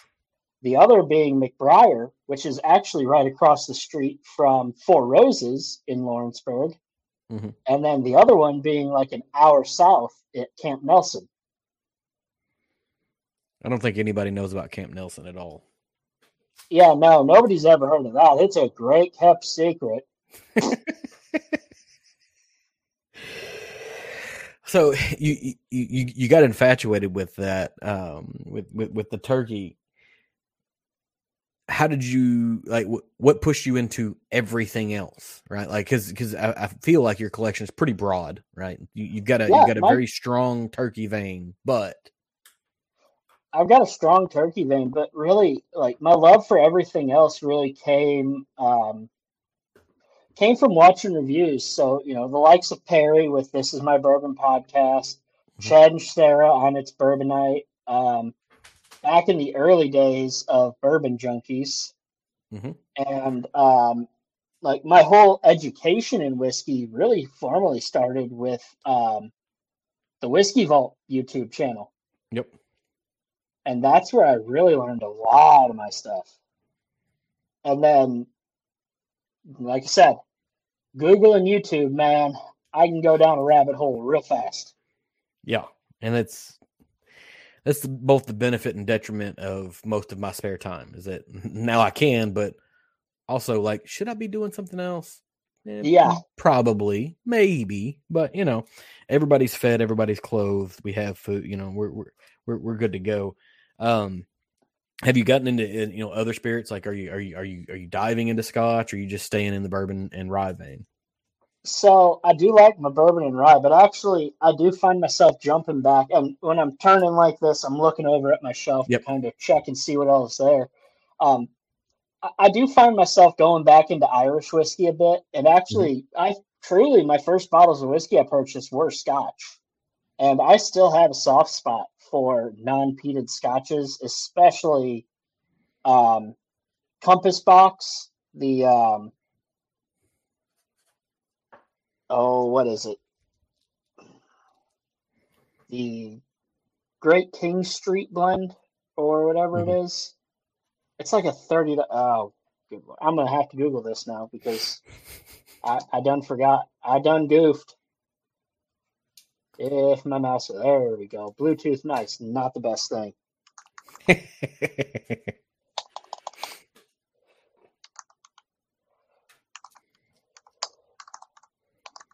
so, are we on the mechanical keyboard right now? Yes, actually, yeah. I went with a tactile one. It, Mhm. there- hey, there's another thing I got into that I didn't need to be into. I don't know anything about that. Uh, I have nothing to say about mechanical keyboards. All right, there it is. It's uh, the Artist Blend from Compass Box. That is one that oh, will always have a soft spot, along with honestly a bottle, in my opinion, doesn't get enough attention. Have you ever heard of Auchentoshan? Yeah, yeah. They're they're American oak. It is like a thirty-five dollar bottle of single malt Scotch from the Lowlands, and it is so darn good. Yeah, we've got a we've got a, a whiskey bar that opened up in in a town near me a handful of years ago, and they've got an incredible selection. And they've got some pretty good Auchentoshan, and um, some some older, dustier bottles. You know, being in Kentucky, we have that opportunity now where you can buy vintage whiskeys um, in in a, in a store setting. And so they have some. And one of my wife's really good friends, her husband is into Scotch, and so we'll regularly go back. We'll you know go up to the to to the whiskey bar and I'll pick out a bourbon for him and he'll pick out a, a scotch for me because you know, we're educating each other because he doesn't know much about bourbon and I know far less about scotch than he knows about bourbon.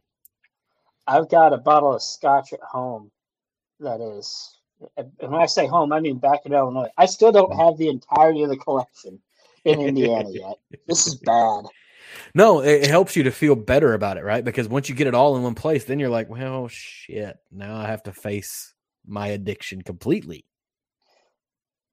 Sir, it's an addiction if you call it that. If I call it a coping mechanism, that's different.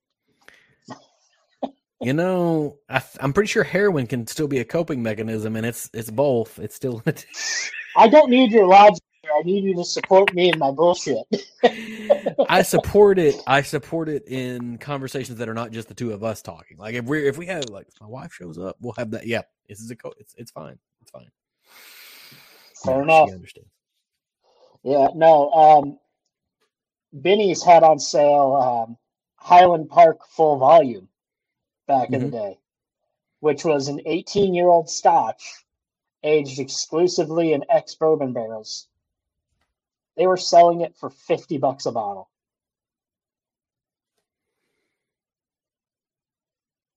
Yes, you heard me right. Okay. 18 year old Highland Park for $50. Would you have bought that? You know, and and here's the here's the detriment to being a bourbon person going into scotch is that I assume everything is cheap. Because in bourbon, the bottom end for me usually is $10 per year. Your assumption is $10 per year, right? It's a fair number and it's going to vary from distillery to distillery. But if you've got a 12 year old whiskey, $100, $120 is not inappropriate for it. So if you tell me you have a 15 year scotch for $50, I'm like, damn, that's a deal but it's not the same thing. And so I don't know. But yes, I would be like, that feels like a deal. Let's buy that. So for context, uh, original shelf price at Binny's was a hundred, and they yeah. were clearing it out at fifty. Yeah. Like, okay, yeah, I'll buy it. I bought three bottles. I wasn't even sure what it tasted like, but I knew it was an 18 year old Scotch for 50 bucks. Mm-hmm. I'm not smart, like, but I like like a hundred bucks should be a right. You know, like that's that's exactly where it should be. Um, and it would still feel like a deal to me because I have a broken bourbon brain. I'm stuck exactly. in the bourbon hole. The bourbon hole, man. It's a it's a dangerous place. It's a thing. You know, it's it, a it, thing now. It's all right. Cigars. Let's talk about cigars. That's that's another passion of yours, right? maybe a smidge. Just a smidge. So what? what's the what's what's the entry to cigars? Like, did did did did you just go out and buy a cigar one day? You know, or, or is there like a familial attraction, or like, how do you get to cigars? So the entry for two cigars was, I mean, it was always kind of one of those things that just went hand in hand with whiskey. Yep. And so, um, originally, like everything else, I started on YouTube and I looked up some stuff. Uh, believe the first three cigars I bought were from Drew Estate. They were part of the Undercrown line. Mm-hmm. And I bought those three because it let me see three different um, three different wrapper leaf characteristics because Mhm. they had a Connecticut shade, which is very light, very creamy. They had a Sumatra sun-grown, which is very spicy and peppery, and then they had a Maduro, which is very uh, dark chocolate and rich. And so I was able to kind of find my palate in that. Mhm. And I definitely favor the dark chocolate and rich stuff. I was gonna guess that if you Uh you listed them in light, spicy, dark, but if you listed listed them in preference order, it would be dark, spicy, light, Yep. And that's just coming from a whiskey palate as well, right? Because Oh yeah, I uh, for me in whiskey, there's nothing I love more than dark fruit and leather and like old dark chocolate, especially if I can find it. Yeah. Oh, makes the fat boy in me so happy. well, see, dark chocolate's healthy because it has antioxidants, man. So it's not a fat. That is a skinny person treat, and it's okay for us to like that. Like this is you do don't don't don't do that to. you. Um, I I had the detriment of of growing up in a time where the internet existed, but if you were trying to like do research on cigars or whiskey, it wasn't really a Oh, thing. it was yeah. And so it was like, yeah, look, you don't have to be so like, oh yeah, of course, that was so long I'm fuck you, man. I'm just saying, I know the cesspool that was the internet back then. Right. So so trying to like figure out cigars, you know, it was just it was a crapshoot, man. Like you, you didn't know what you could find. There were subscription services. I don't. Do you know what Columbia House is? You may be too young to know what Columbia House is. I actually do know what Columbia House is. so there were cigar sus- subscription services that were following the Columbia House model there for a while, and in the same vein, they sucked about as bad as Columbia House did. And so I didn't get like a great education. I get super envious of, of of folks like you that are able to grow up with like this access to like really reasonable information to know the difference between, you know, a Connecticut, a Sumatra, and a Maduro that early on. Like right off the rip, you're like, oh, here's a good brand, Drew Estate. Anybody who knows cigars knows who Drew Estate is. And here's, you know, three flavors, and I can go try these and I can figure out what I hate you kids. You damn kids these days. This is obnoxious. You didn't have to Oh. suffer through smoking terrible things that sort of tasted um, stale and awful. Uh, yes, I did. Yes, I did. All right, 16 year old Eric, who was underage smoking, definitely smoked some black and milds and some backwoods.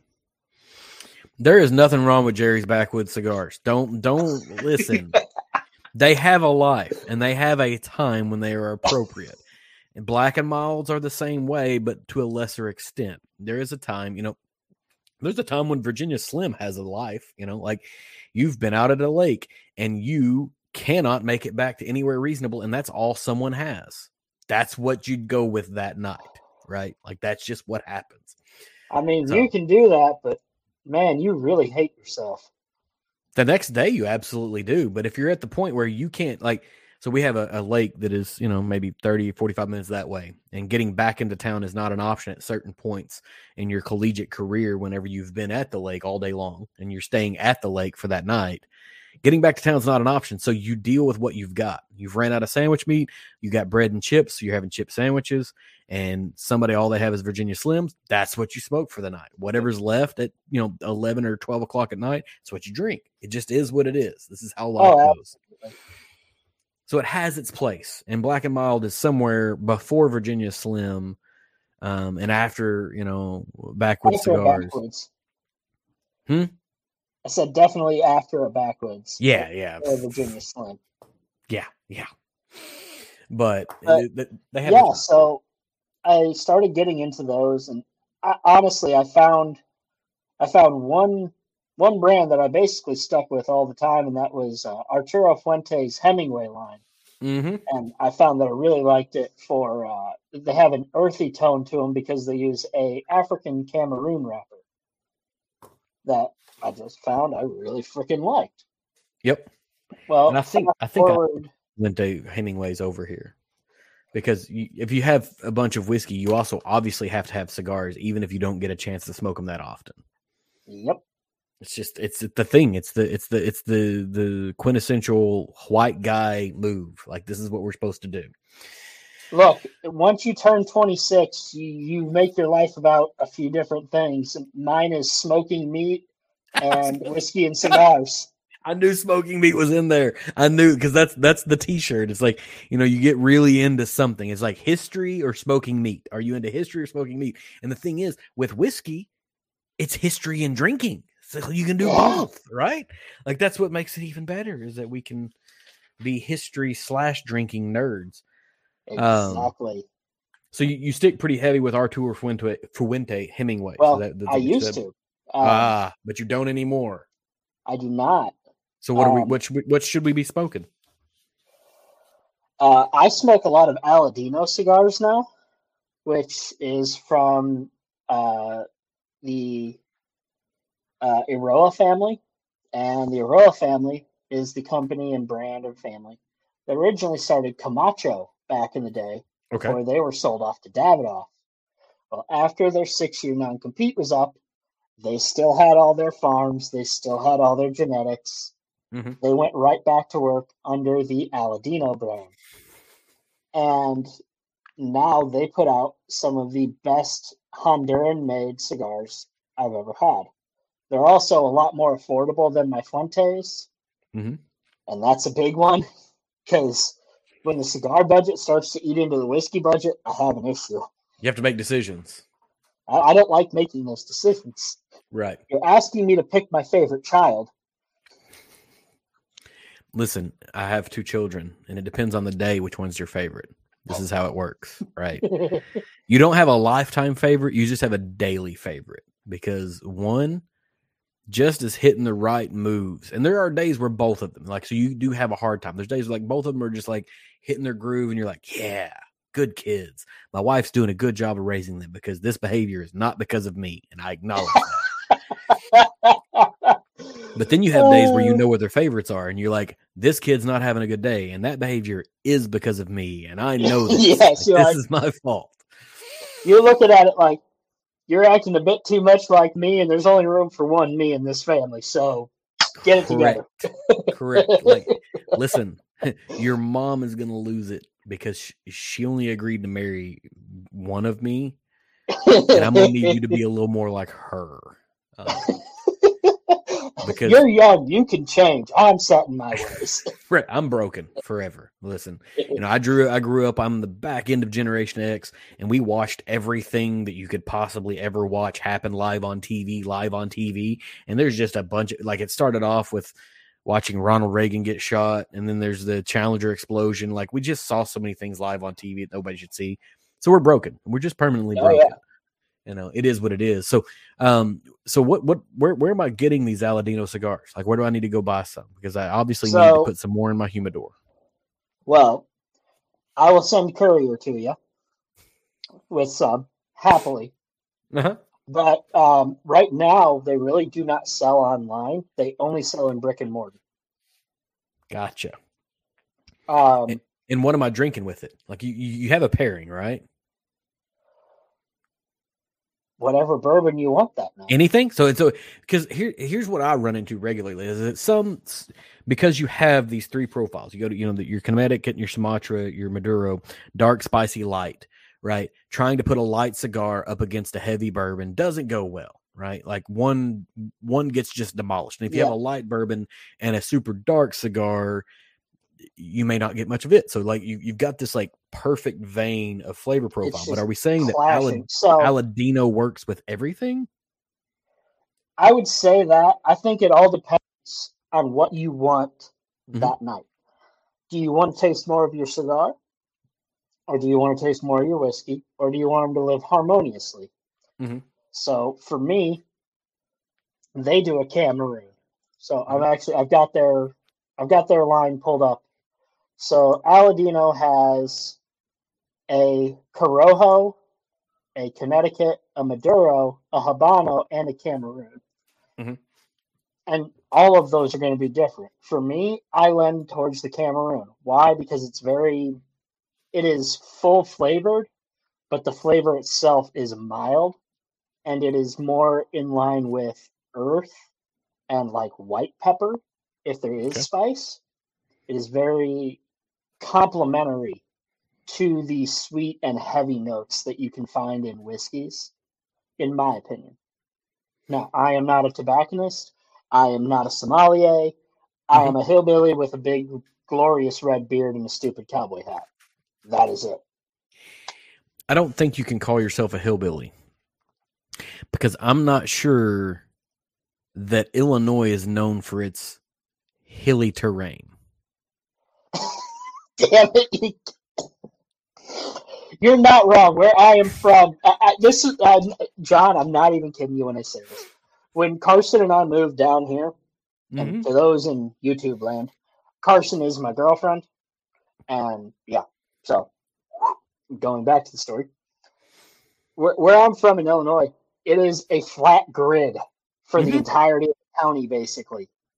Everything is on. You can see your dog away for days. Like yes, if your dog I runs can. away, you just see them. Keep going. All right, fine. I am a redneck. That's fair because I'm from Western Kentucky. We are rednecks here as well. We can't be hillbillies because there's no hills, right? You get into I, Middle Tennessee, Eastern Kentucky, you get some hillbillies, and there's a certain portion of South Southeastern Illinois where you yes. get into where, where there's some hills there. The Shawnee. But that's not where you are though. Because no, I understand I, the geography of Illinois. Although where I am at now, I can be classified yep. as a hillbilly. But have you haven't been there long enough to get the credentials. That's like showing up in New York City. Like I just rented my apartment and I uh, sit down in uh, my apartment and I'm like, I am a New York Cityan or whatever they call themselves. You know what? And David Levine's going to appreciate this. Carlin had a bit on this once. Mm-hmm. He said, I was born in New York, at New York Hospital, in New York City, in New York County, New York. That is city, county, and state. And right. if you want to really get it uh, get technical, I was conceived at Rockaway Beach. exactly. Exactly. He but said, that is my New York credentials. there's a time where you switch over, and because I, I, have this conversation regularly with my wife because she's from Tennessee, right? Okay. But we have hit the time frame where she has now lived in Kentucky longer than Tennessee. So she's is she a Tennessean who lives in Kentucky, or is she a person who was born in Tennessee that is now a Kentuckian? She's and Kentucky. I tend to lean towards the latter, but people's attachment to their roots can be very strong, and so she's like, "I'm both," and I don't argue because she's smarter than me. I'm an Illiana Hoosier, as far as I'm concerned. Illiana. So we because we have the Kentuckiana. Like Kentuckiana is a term that exists, and I hate it more than anything because like one or the other. Let's just. But anyways, I I appreciate the Illiana because it's a well, lot better is, than especially where I'm from. There are a lot of people that live in Indiana that work in Illinois, and vice right. versa. Live in Illinois and work in Indiana. So yeah. Is actually the name of some businesses up there. Yeah. So oh, yeah. no, I'm an Illiana Hoosier now. Does that do you feel like you're betraying your roots by, by being attached to Indiana? Uh, not at all, really.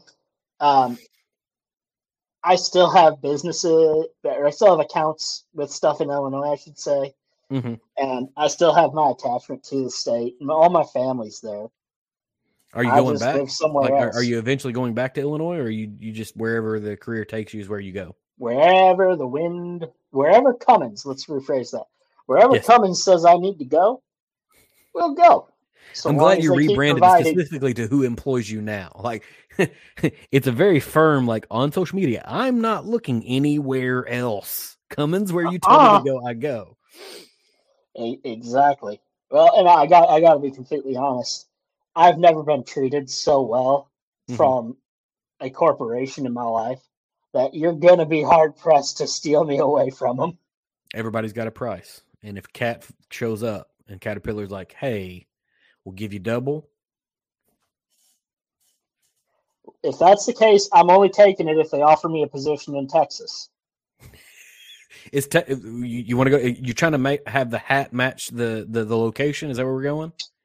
There you have it. What part of Texas? Southern Texas, Northern Texas, Western Texas, East Texas? You don't know? You don't care? Don't know. Don't care. Have you been to Texas before? Yes.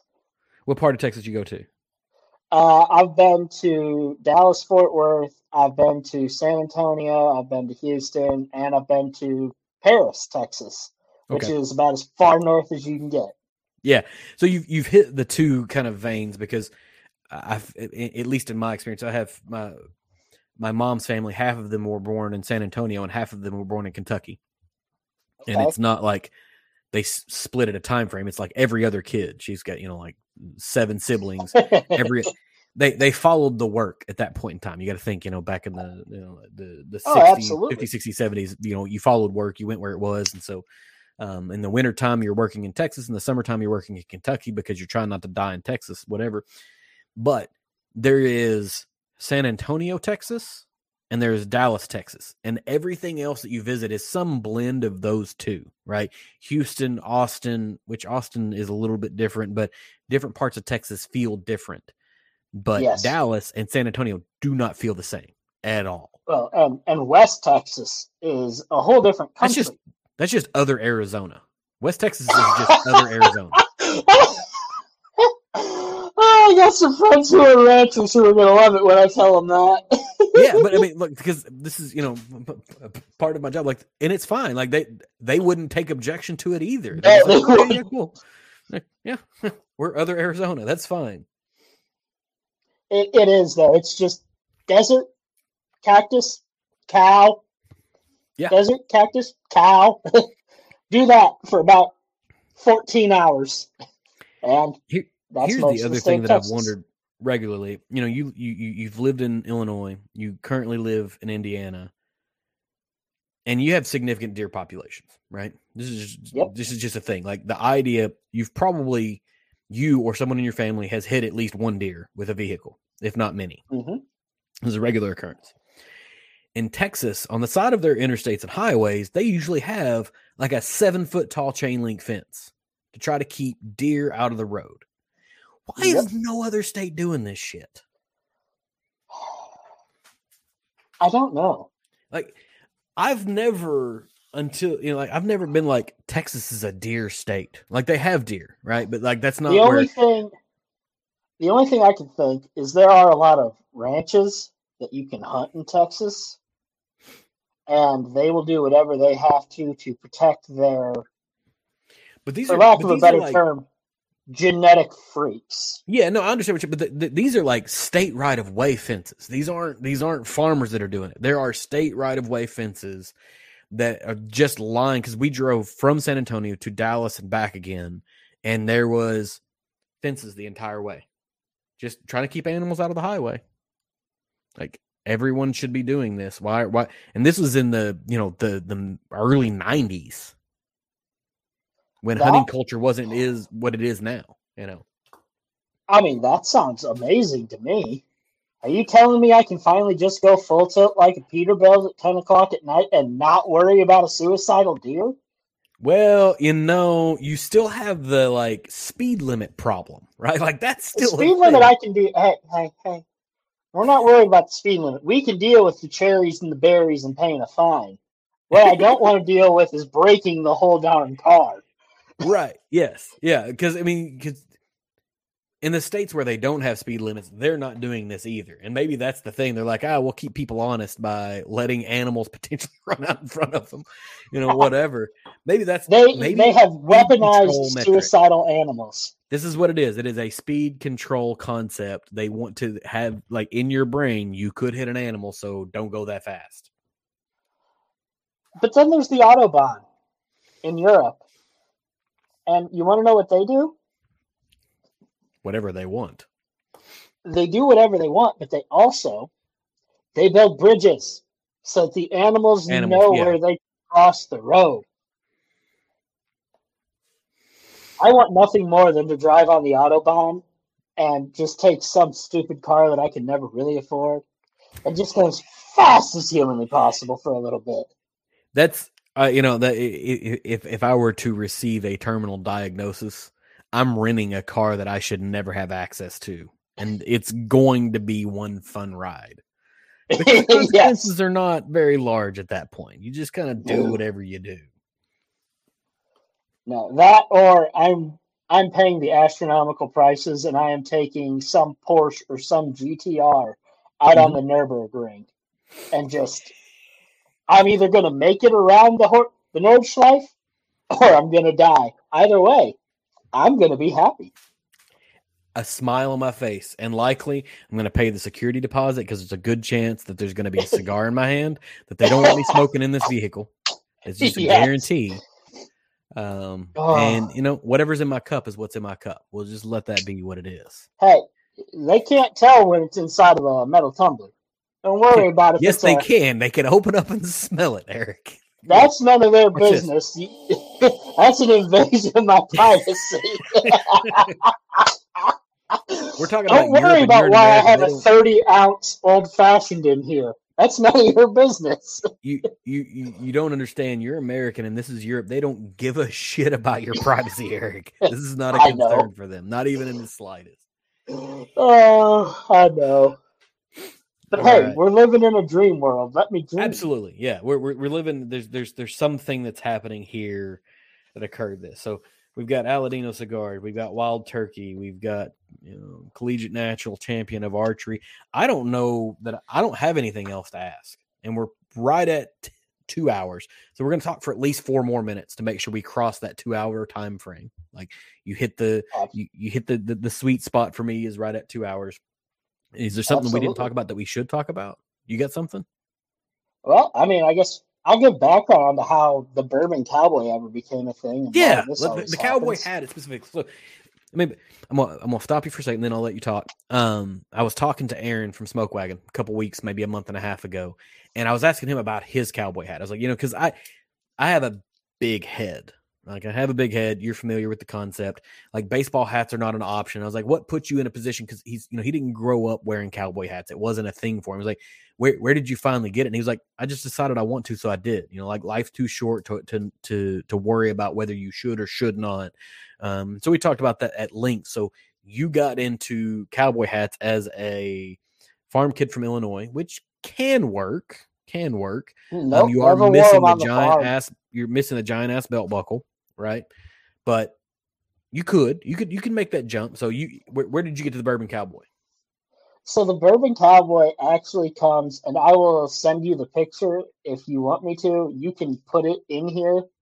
Absolutely. I was I was leaving an event for Indiana Bourbon Club when I moved down here, and I had gone there. It was a big bottle share. Everybody was finally getting to meet me for the first time. Now, mm-hmm. for me, I've always thrown on the cowboy hat when I need to look a bit more formal and or nicer. But also, in my lifetime, every time I see somebody with a cowboy hat, I know I want to go talk to that person. And I'm a mm-hmm. talkative mm-hmm. person, so I'm like, there's a lot of people that just want to talk to somebody in a cowboy hat. I'm going to rock the cowboy hat when I go to mm-hmm. bourbon events. And it's just kind of stuck. And there's a picture of me walking out like Bender from um, Breakfast Club. I am walking away, hands in the air. There's a bottle in each hand, and mm-hmm. there's bottles shoved in the back pockets of my jeans. and that's how the Bourbon Cowboy exits an event. Pretty much. And Very that is, that is how that's how I, I got given the nickname Bourbon Cowboy. I always mm-hmm. played around with it, but until right. other people called me it, I did not create that Instagram handle. Yeah, it's weird to give yourself a nickname. You know, I, I, had a friend that used to always talk about that, but like, you know, like giving yourself a like if you walk up to a group of people like, my name is John, but people call me Rooster. Like that doesn't ever connect. Like it has to be nope. slightly more organic um, for you to at least try to own it. Like trying to nickname yourself is a is a weird weird idea, but um, it fits. Like it's it's an appropriate and and there's like it's it's weird to have like this this this this Illinois Viking cowboy because that's effectively yeah. what it is at this point, right? Like the, that's, that's the, what the, it is. The, the red what makes it even more fun is it doesn't show up great, but I have blonde hair, but I mm-hmm. have a bright red beard. Yeah, there's the red beard, there's the cowboy hat, there's there's the country sensibility, but also Illinois. Like that, that doesn't that doesn't fit. And like you show up in Kentucky, you're like all of these things are confusing to me. They don't make sense. Yeah. So, and the other thing is, it also goes with the fact that um, I'd want to go out on like a date night with Carson, Mhm. and I didn't always want to wear a hat. I always wear a hat everywhere I go, and I Mhm. mean, you can see here, I've done nothing but sit here, Yeah. and I'm sweating. Like, why? So, um, it's glistening. For me- you're glistening. You're not sweating. You're glistening. so for me, a cowboy hat always looked better dressed up than a baseball cap ever Mhm. can. Right. And so I just started rocking the cowboy hat. And uh, when I first moved down here last August, Carson and I took a trip to Louisville. I got, I got, I got, I mean, I made a whole bunch of new friends in a bar one night by wearing the cowboy hat, much to Carson's chagrin. She's like, oh, good God, do you have to make friends everywhere you go? Yeah, I'm she's like, she's yes. just trying to have some some time with you, and now you have new friends. Yes, that's that's exactly what it is. Everywhere you go. But I feel like whether the hat was there or not, that might still occur, Eric. Like you have that kind of a personality that that that fits it, and and and and I can I can sum it up in this exact moment. Um, you know, we both physically met in in person at um, Perry from This Is My Bourbon podcast Bourbon Weekend back in Memorial Day, and Perry made a choice, a choice that not many podcasters would make. Is we sat down um, on Friday night and he set up a, a microphone. It's it's him and it's Eric, and they're running their regular show. And they set a microphone in front of them, and they're like, "Does anyone just want to sit down and chat?" Right, opening up to a room full of sarcastic and mildly drunk assholes yes, it's a bold move. It's a really bold move, and I appreciate Uh. like Perry's the guy. He's the one that would do something because he's got this like connection with human beings, and you know, like believes in the like he's just a good guy, and he's like, yeah, Oh, let's yeah. have this conversation. And the first person is you, without a doubt, and that is why I think whether the cowboy hat was there or not. You're gonna make friends with people in a bar. There are people that do that just inherently in who they are. it is. But I tell you what, in the days post COVID, where not everybody is as willing to take on a conversation, Mhm. this is the greatest conversation starter that exists. And I'm here to tell you, John, if you get me a measurement of your head, I will get you a cowboy hat. Here's here's the thing is this this is what I want and it doesn't exist in the world is that you're exactly right. Like a cowboy hat is obviously far more suitable than a baseball cap in a lot of situations. But there's not any other hat that is accepted in society today that doesn't make you look like an asshole that isn't a cowboy hat, right? Like cowboy hat just doesn't necessarily fit my identity. And I'm fine with that. Like it doesn't bother me, but what other hat is there? There's not an option. The rest of you sort of look like a douchebag. There's just not an option, right? And I I'm not the trendsetter who's like, all right, I'm gonna adopt this, and now we're gonna make this not a thing. I just I'll continue. We to need, you know what? You need to bring the back the flat. But- it's such it just seems like a lot of work and i just don't have it like i'm like uh, that sounds like a lot of work i'll just i'll just put some turtle wax on give it good shine and we'll be we'll be good to go at that point no no concerns Right, you're you're only using turtle wax. I got some better products. We can we can really make that shine like a bowling ball, man. We can make that thing glisten.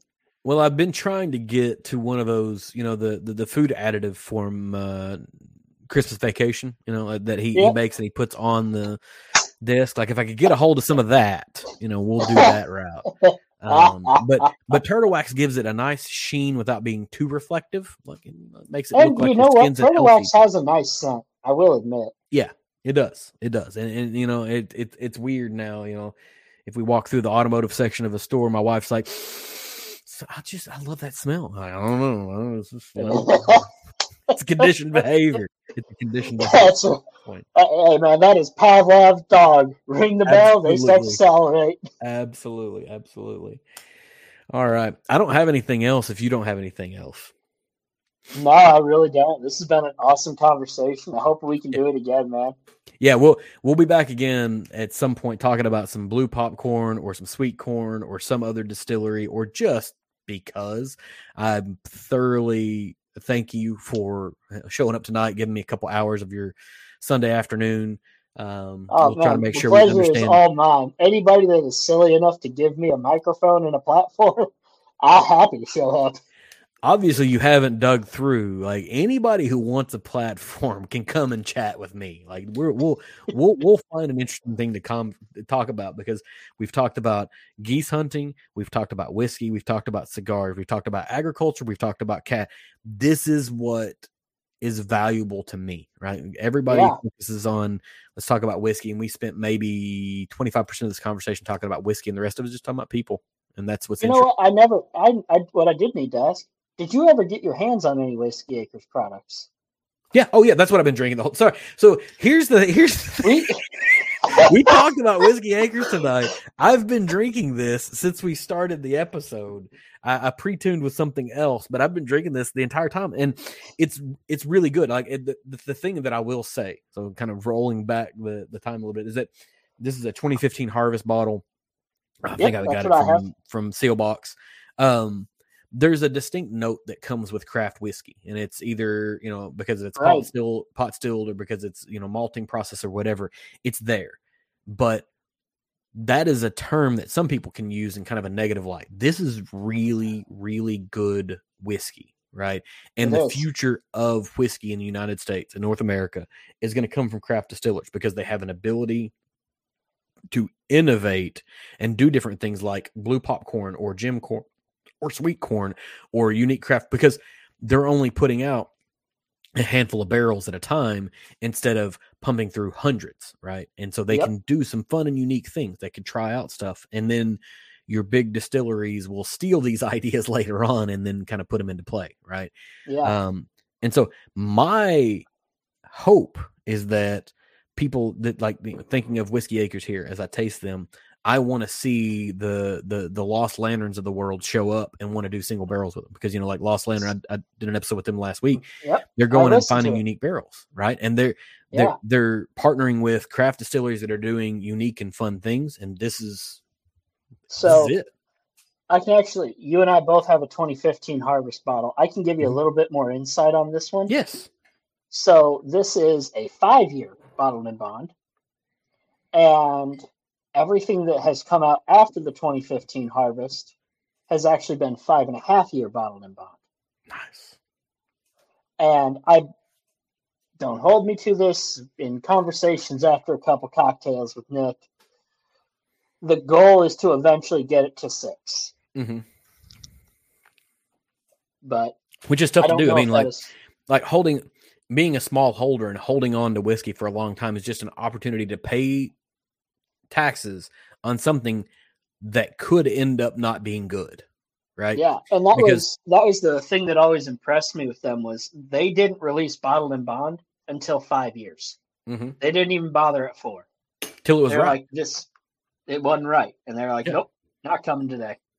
and and I, I can I, can- I can appreciate that all day long because you know like the the cost of of making whiskey is just so immense right Oh, because once you've put it into a once you've created it not even put it into barrel once you've created it you've begun a tax ledger where you have to continue to pay for it until Yep. you put it in a bottle and sell it right? And so you may be paying taxes on something that is terrible. It's gamble because it could come out of the still tasting okay it could go into the barrel and come out tasting terrible. Yep, like there's whiskey that's poured out every year or blended into a massive batch but if you're a craft distiller you don't have a massive batch to blend it into no, no. and truthfully, I, I hope that they eventually start doing this. This is a five and a half year. This is a five year old wheated bourbon. Mm-hmm. I would love to see what they could do with a five year old bourbon with rye. Now, will they do that since they don't? They, I mean, because like they're they're they're they're seed to would you say seed to Seed to spirit. Seed to spirit? I couldn't remember the second term. Seed to spirit. Um, if they can't grow their own rye, what are they going to do? grow here? their own rye. They do grow, so they do grow some rye now. They grow all their rye that they've ever used, Okay. and they make rye whiskey. Oh, okay. See, I didn't know they made rye whiskey, so that that, that makes tons more sense. So it's Um, definitely doable. It's in their portfolio. Mhm. Yeah, they grow everything. That's why that's why I've always respected them is because they went through trial and error testing of basically making a test plot Mhm. for a bunch of different rye hybrids and going, well, let's see which one will actually grow in Illinois. That and that's it seems like a really simple thing to say, but until you've worked with or been a farmer, trying to figure out what works in a particular geography is not nearly as simple as just throw some seed in the ground because the variability of weather, of soil conditions, of planting dates, uh, just it may be that it just didn't do good that year because you can plant the Yeah. same hybrid year over year. And you said, you know, think of DeKalb, they can get 250 bushels per acre, but they may have a year where they only get 200, and the next year they get 275. Yeah, Right. So in the 200 year, was that a bad year for the hybrid, or is it a bad year Mm. for the weather, or like exactly. how do you know what works? And then does it make good whiskey afterwards? Yeah, Like that's that's the next. There's so many things that go into to, to creating something that we're all going Absolutely. to nitpick the shit out of after the fact. and that was that was another cool thing with uh, Dave Pickerell coming in and being a consultant on this. He tested the water that they have. It is ninety nine point nine nine percent a chemical match to the limestone water in Nice. Kentucky. And you want to know why? Because that limestone shelf that y'all love It's not just in Kentucky. That stuff runs all the way up to Wisconsin. Yeah, I Um, mean, it, th- th- that's that's a thing. It's that's a marketing talking point. Like we, we're Oh, at yeah. point, Well, at least for us, was- you, you- we, we know it is. So, well, and for me, where I grew up in Kankakee, Illinois area, Mhm. I grew up three miles from one of the biggest limestone mines or limestone quarries in the state. Like, trust me, I drank ditch water if I got thirsty because it was so filtered from that quarry. I didn't have to worry about it. No, it's it's not a concern. I mean, like we're we're sitting. The, it's the it's the limestone shelf that sits underneath the Ohio River, which is Yep. The border between Kentucky and Ohio, and Kentucky and Indiana, and Kentucky and Illinois. And And that uh-huh. limestone shelf extends much farther than just the edges of the river. Because if you Yeah. run into, you know, Bardstown, how far are you from the river? And they're still pulling off that limestone shelf. And you know, kind of the other side of it is that they may be using limestone water during the fermentation process. But whenever they're distilling, they're removing a ton of things. And then whenever they're proofing down, it's all reverse osmosis water at that point. It's all purified at some point. Like they're not literally using river water to proof down your whiskey and then put it in a bottle, right? And so Absolutely the impact of, of of limestone water exists solely during fermentation. Yeah. I just, I always, I, that's something that they talk about. And it's something I would take pride in too, because there are Yeah. a lot of people in Kentucky who are like, oh, oh, oh, oh limestone water, limestone water. And no one else is talking about it, right? Like so so Exactly. Indiana, Illinois, Ohio, none of them are saying we do too. Well, actually, they're starting to now, right? Like so you, you talk to some craft distillers like, nah, we got the same stuff. Like we're, we're- we're the same. But because Kentucky has done a good job of creating marketing content of over something that non-GMO corn, you know, like There it is. Yep. Hey, buddy, we have brought this thing full circle. Full circle. it works. Um, but yeah, so thank you. We're two hours thirteen minutes. Yeah. Thank you so much Yeah. for for hopping on. We're gonna do this again probably in a couple months. Um, Absolutely. Let your life settle down. Some interesting changes coming. Um, No doubt. kudos, surprise, all of those wonderful things. I'm gonna boot you out, hit the outro, and and we'll be done. All right, buddy. Cool. Thank you so much. Yep. Thank you. Bye bye.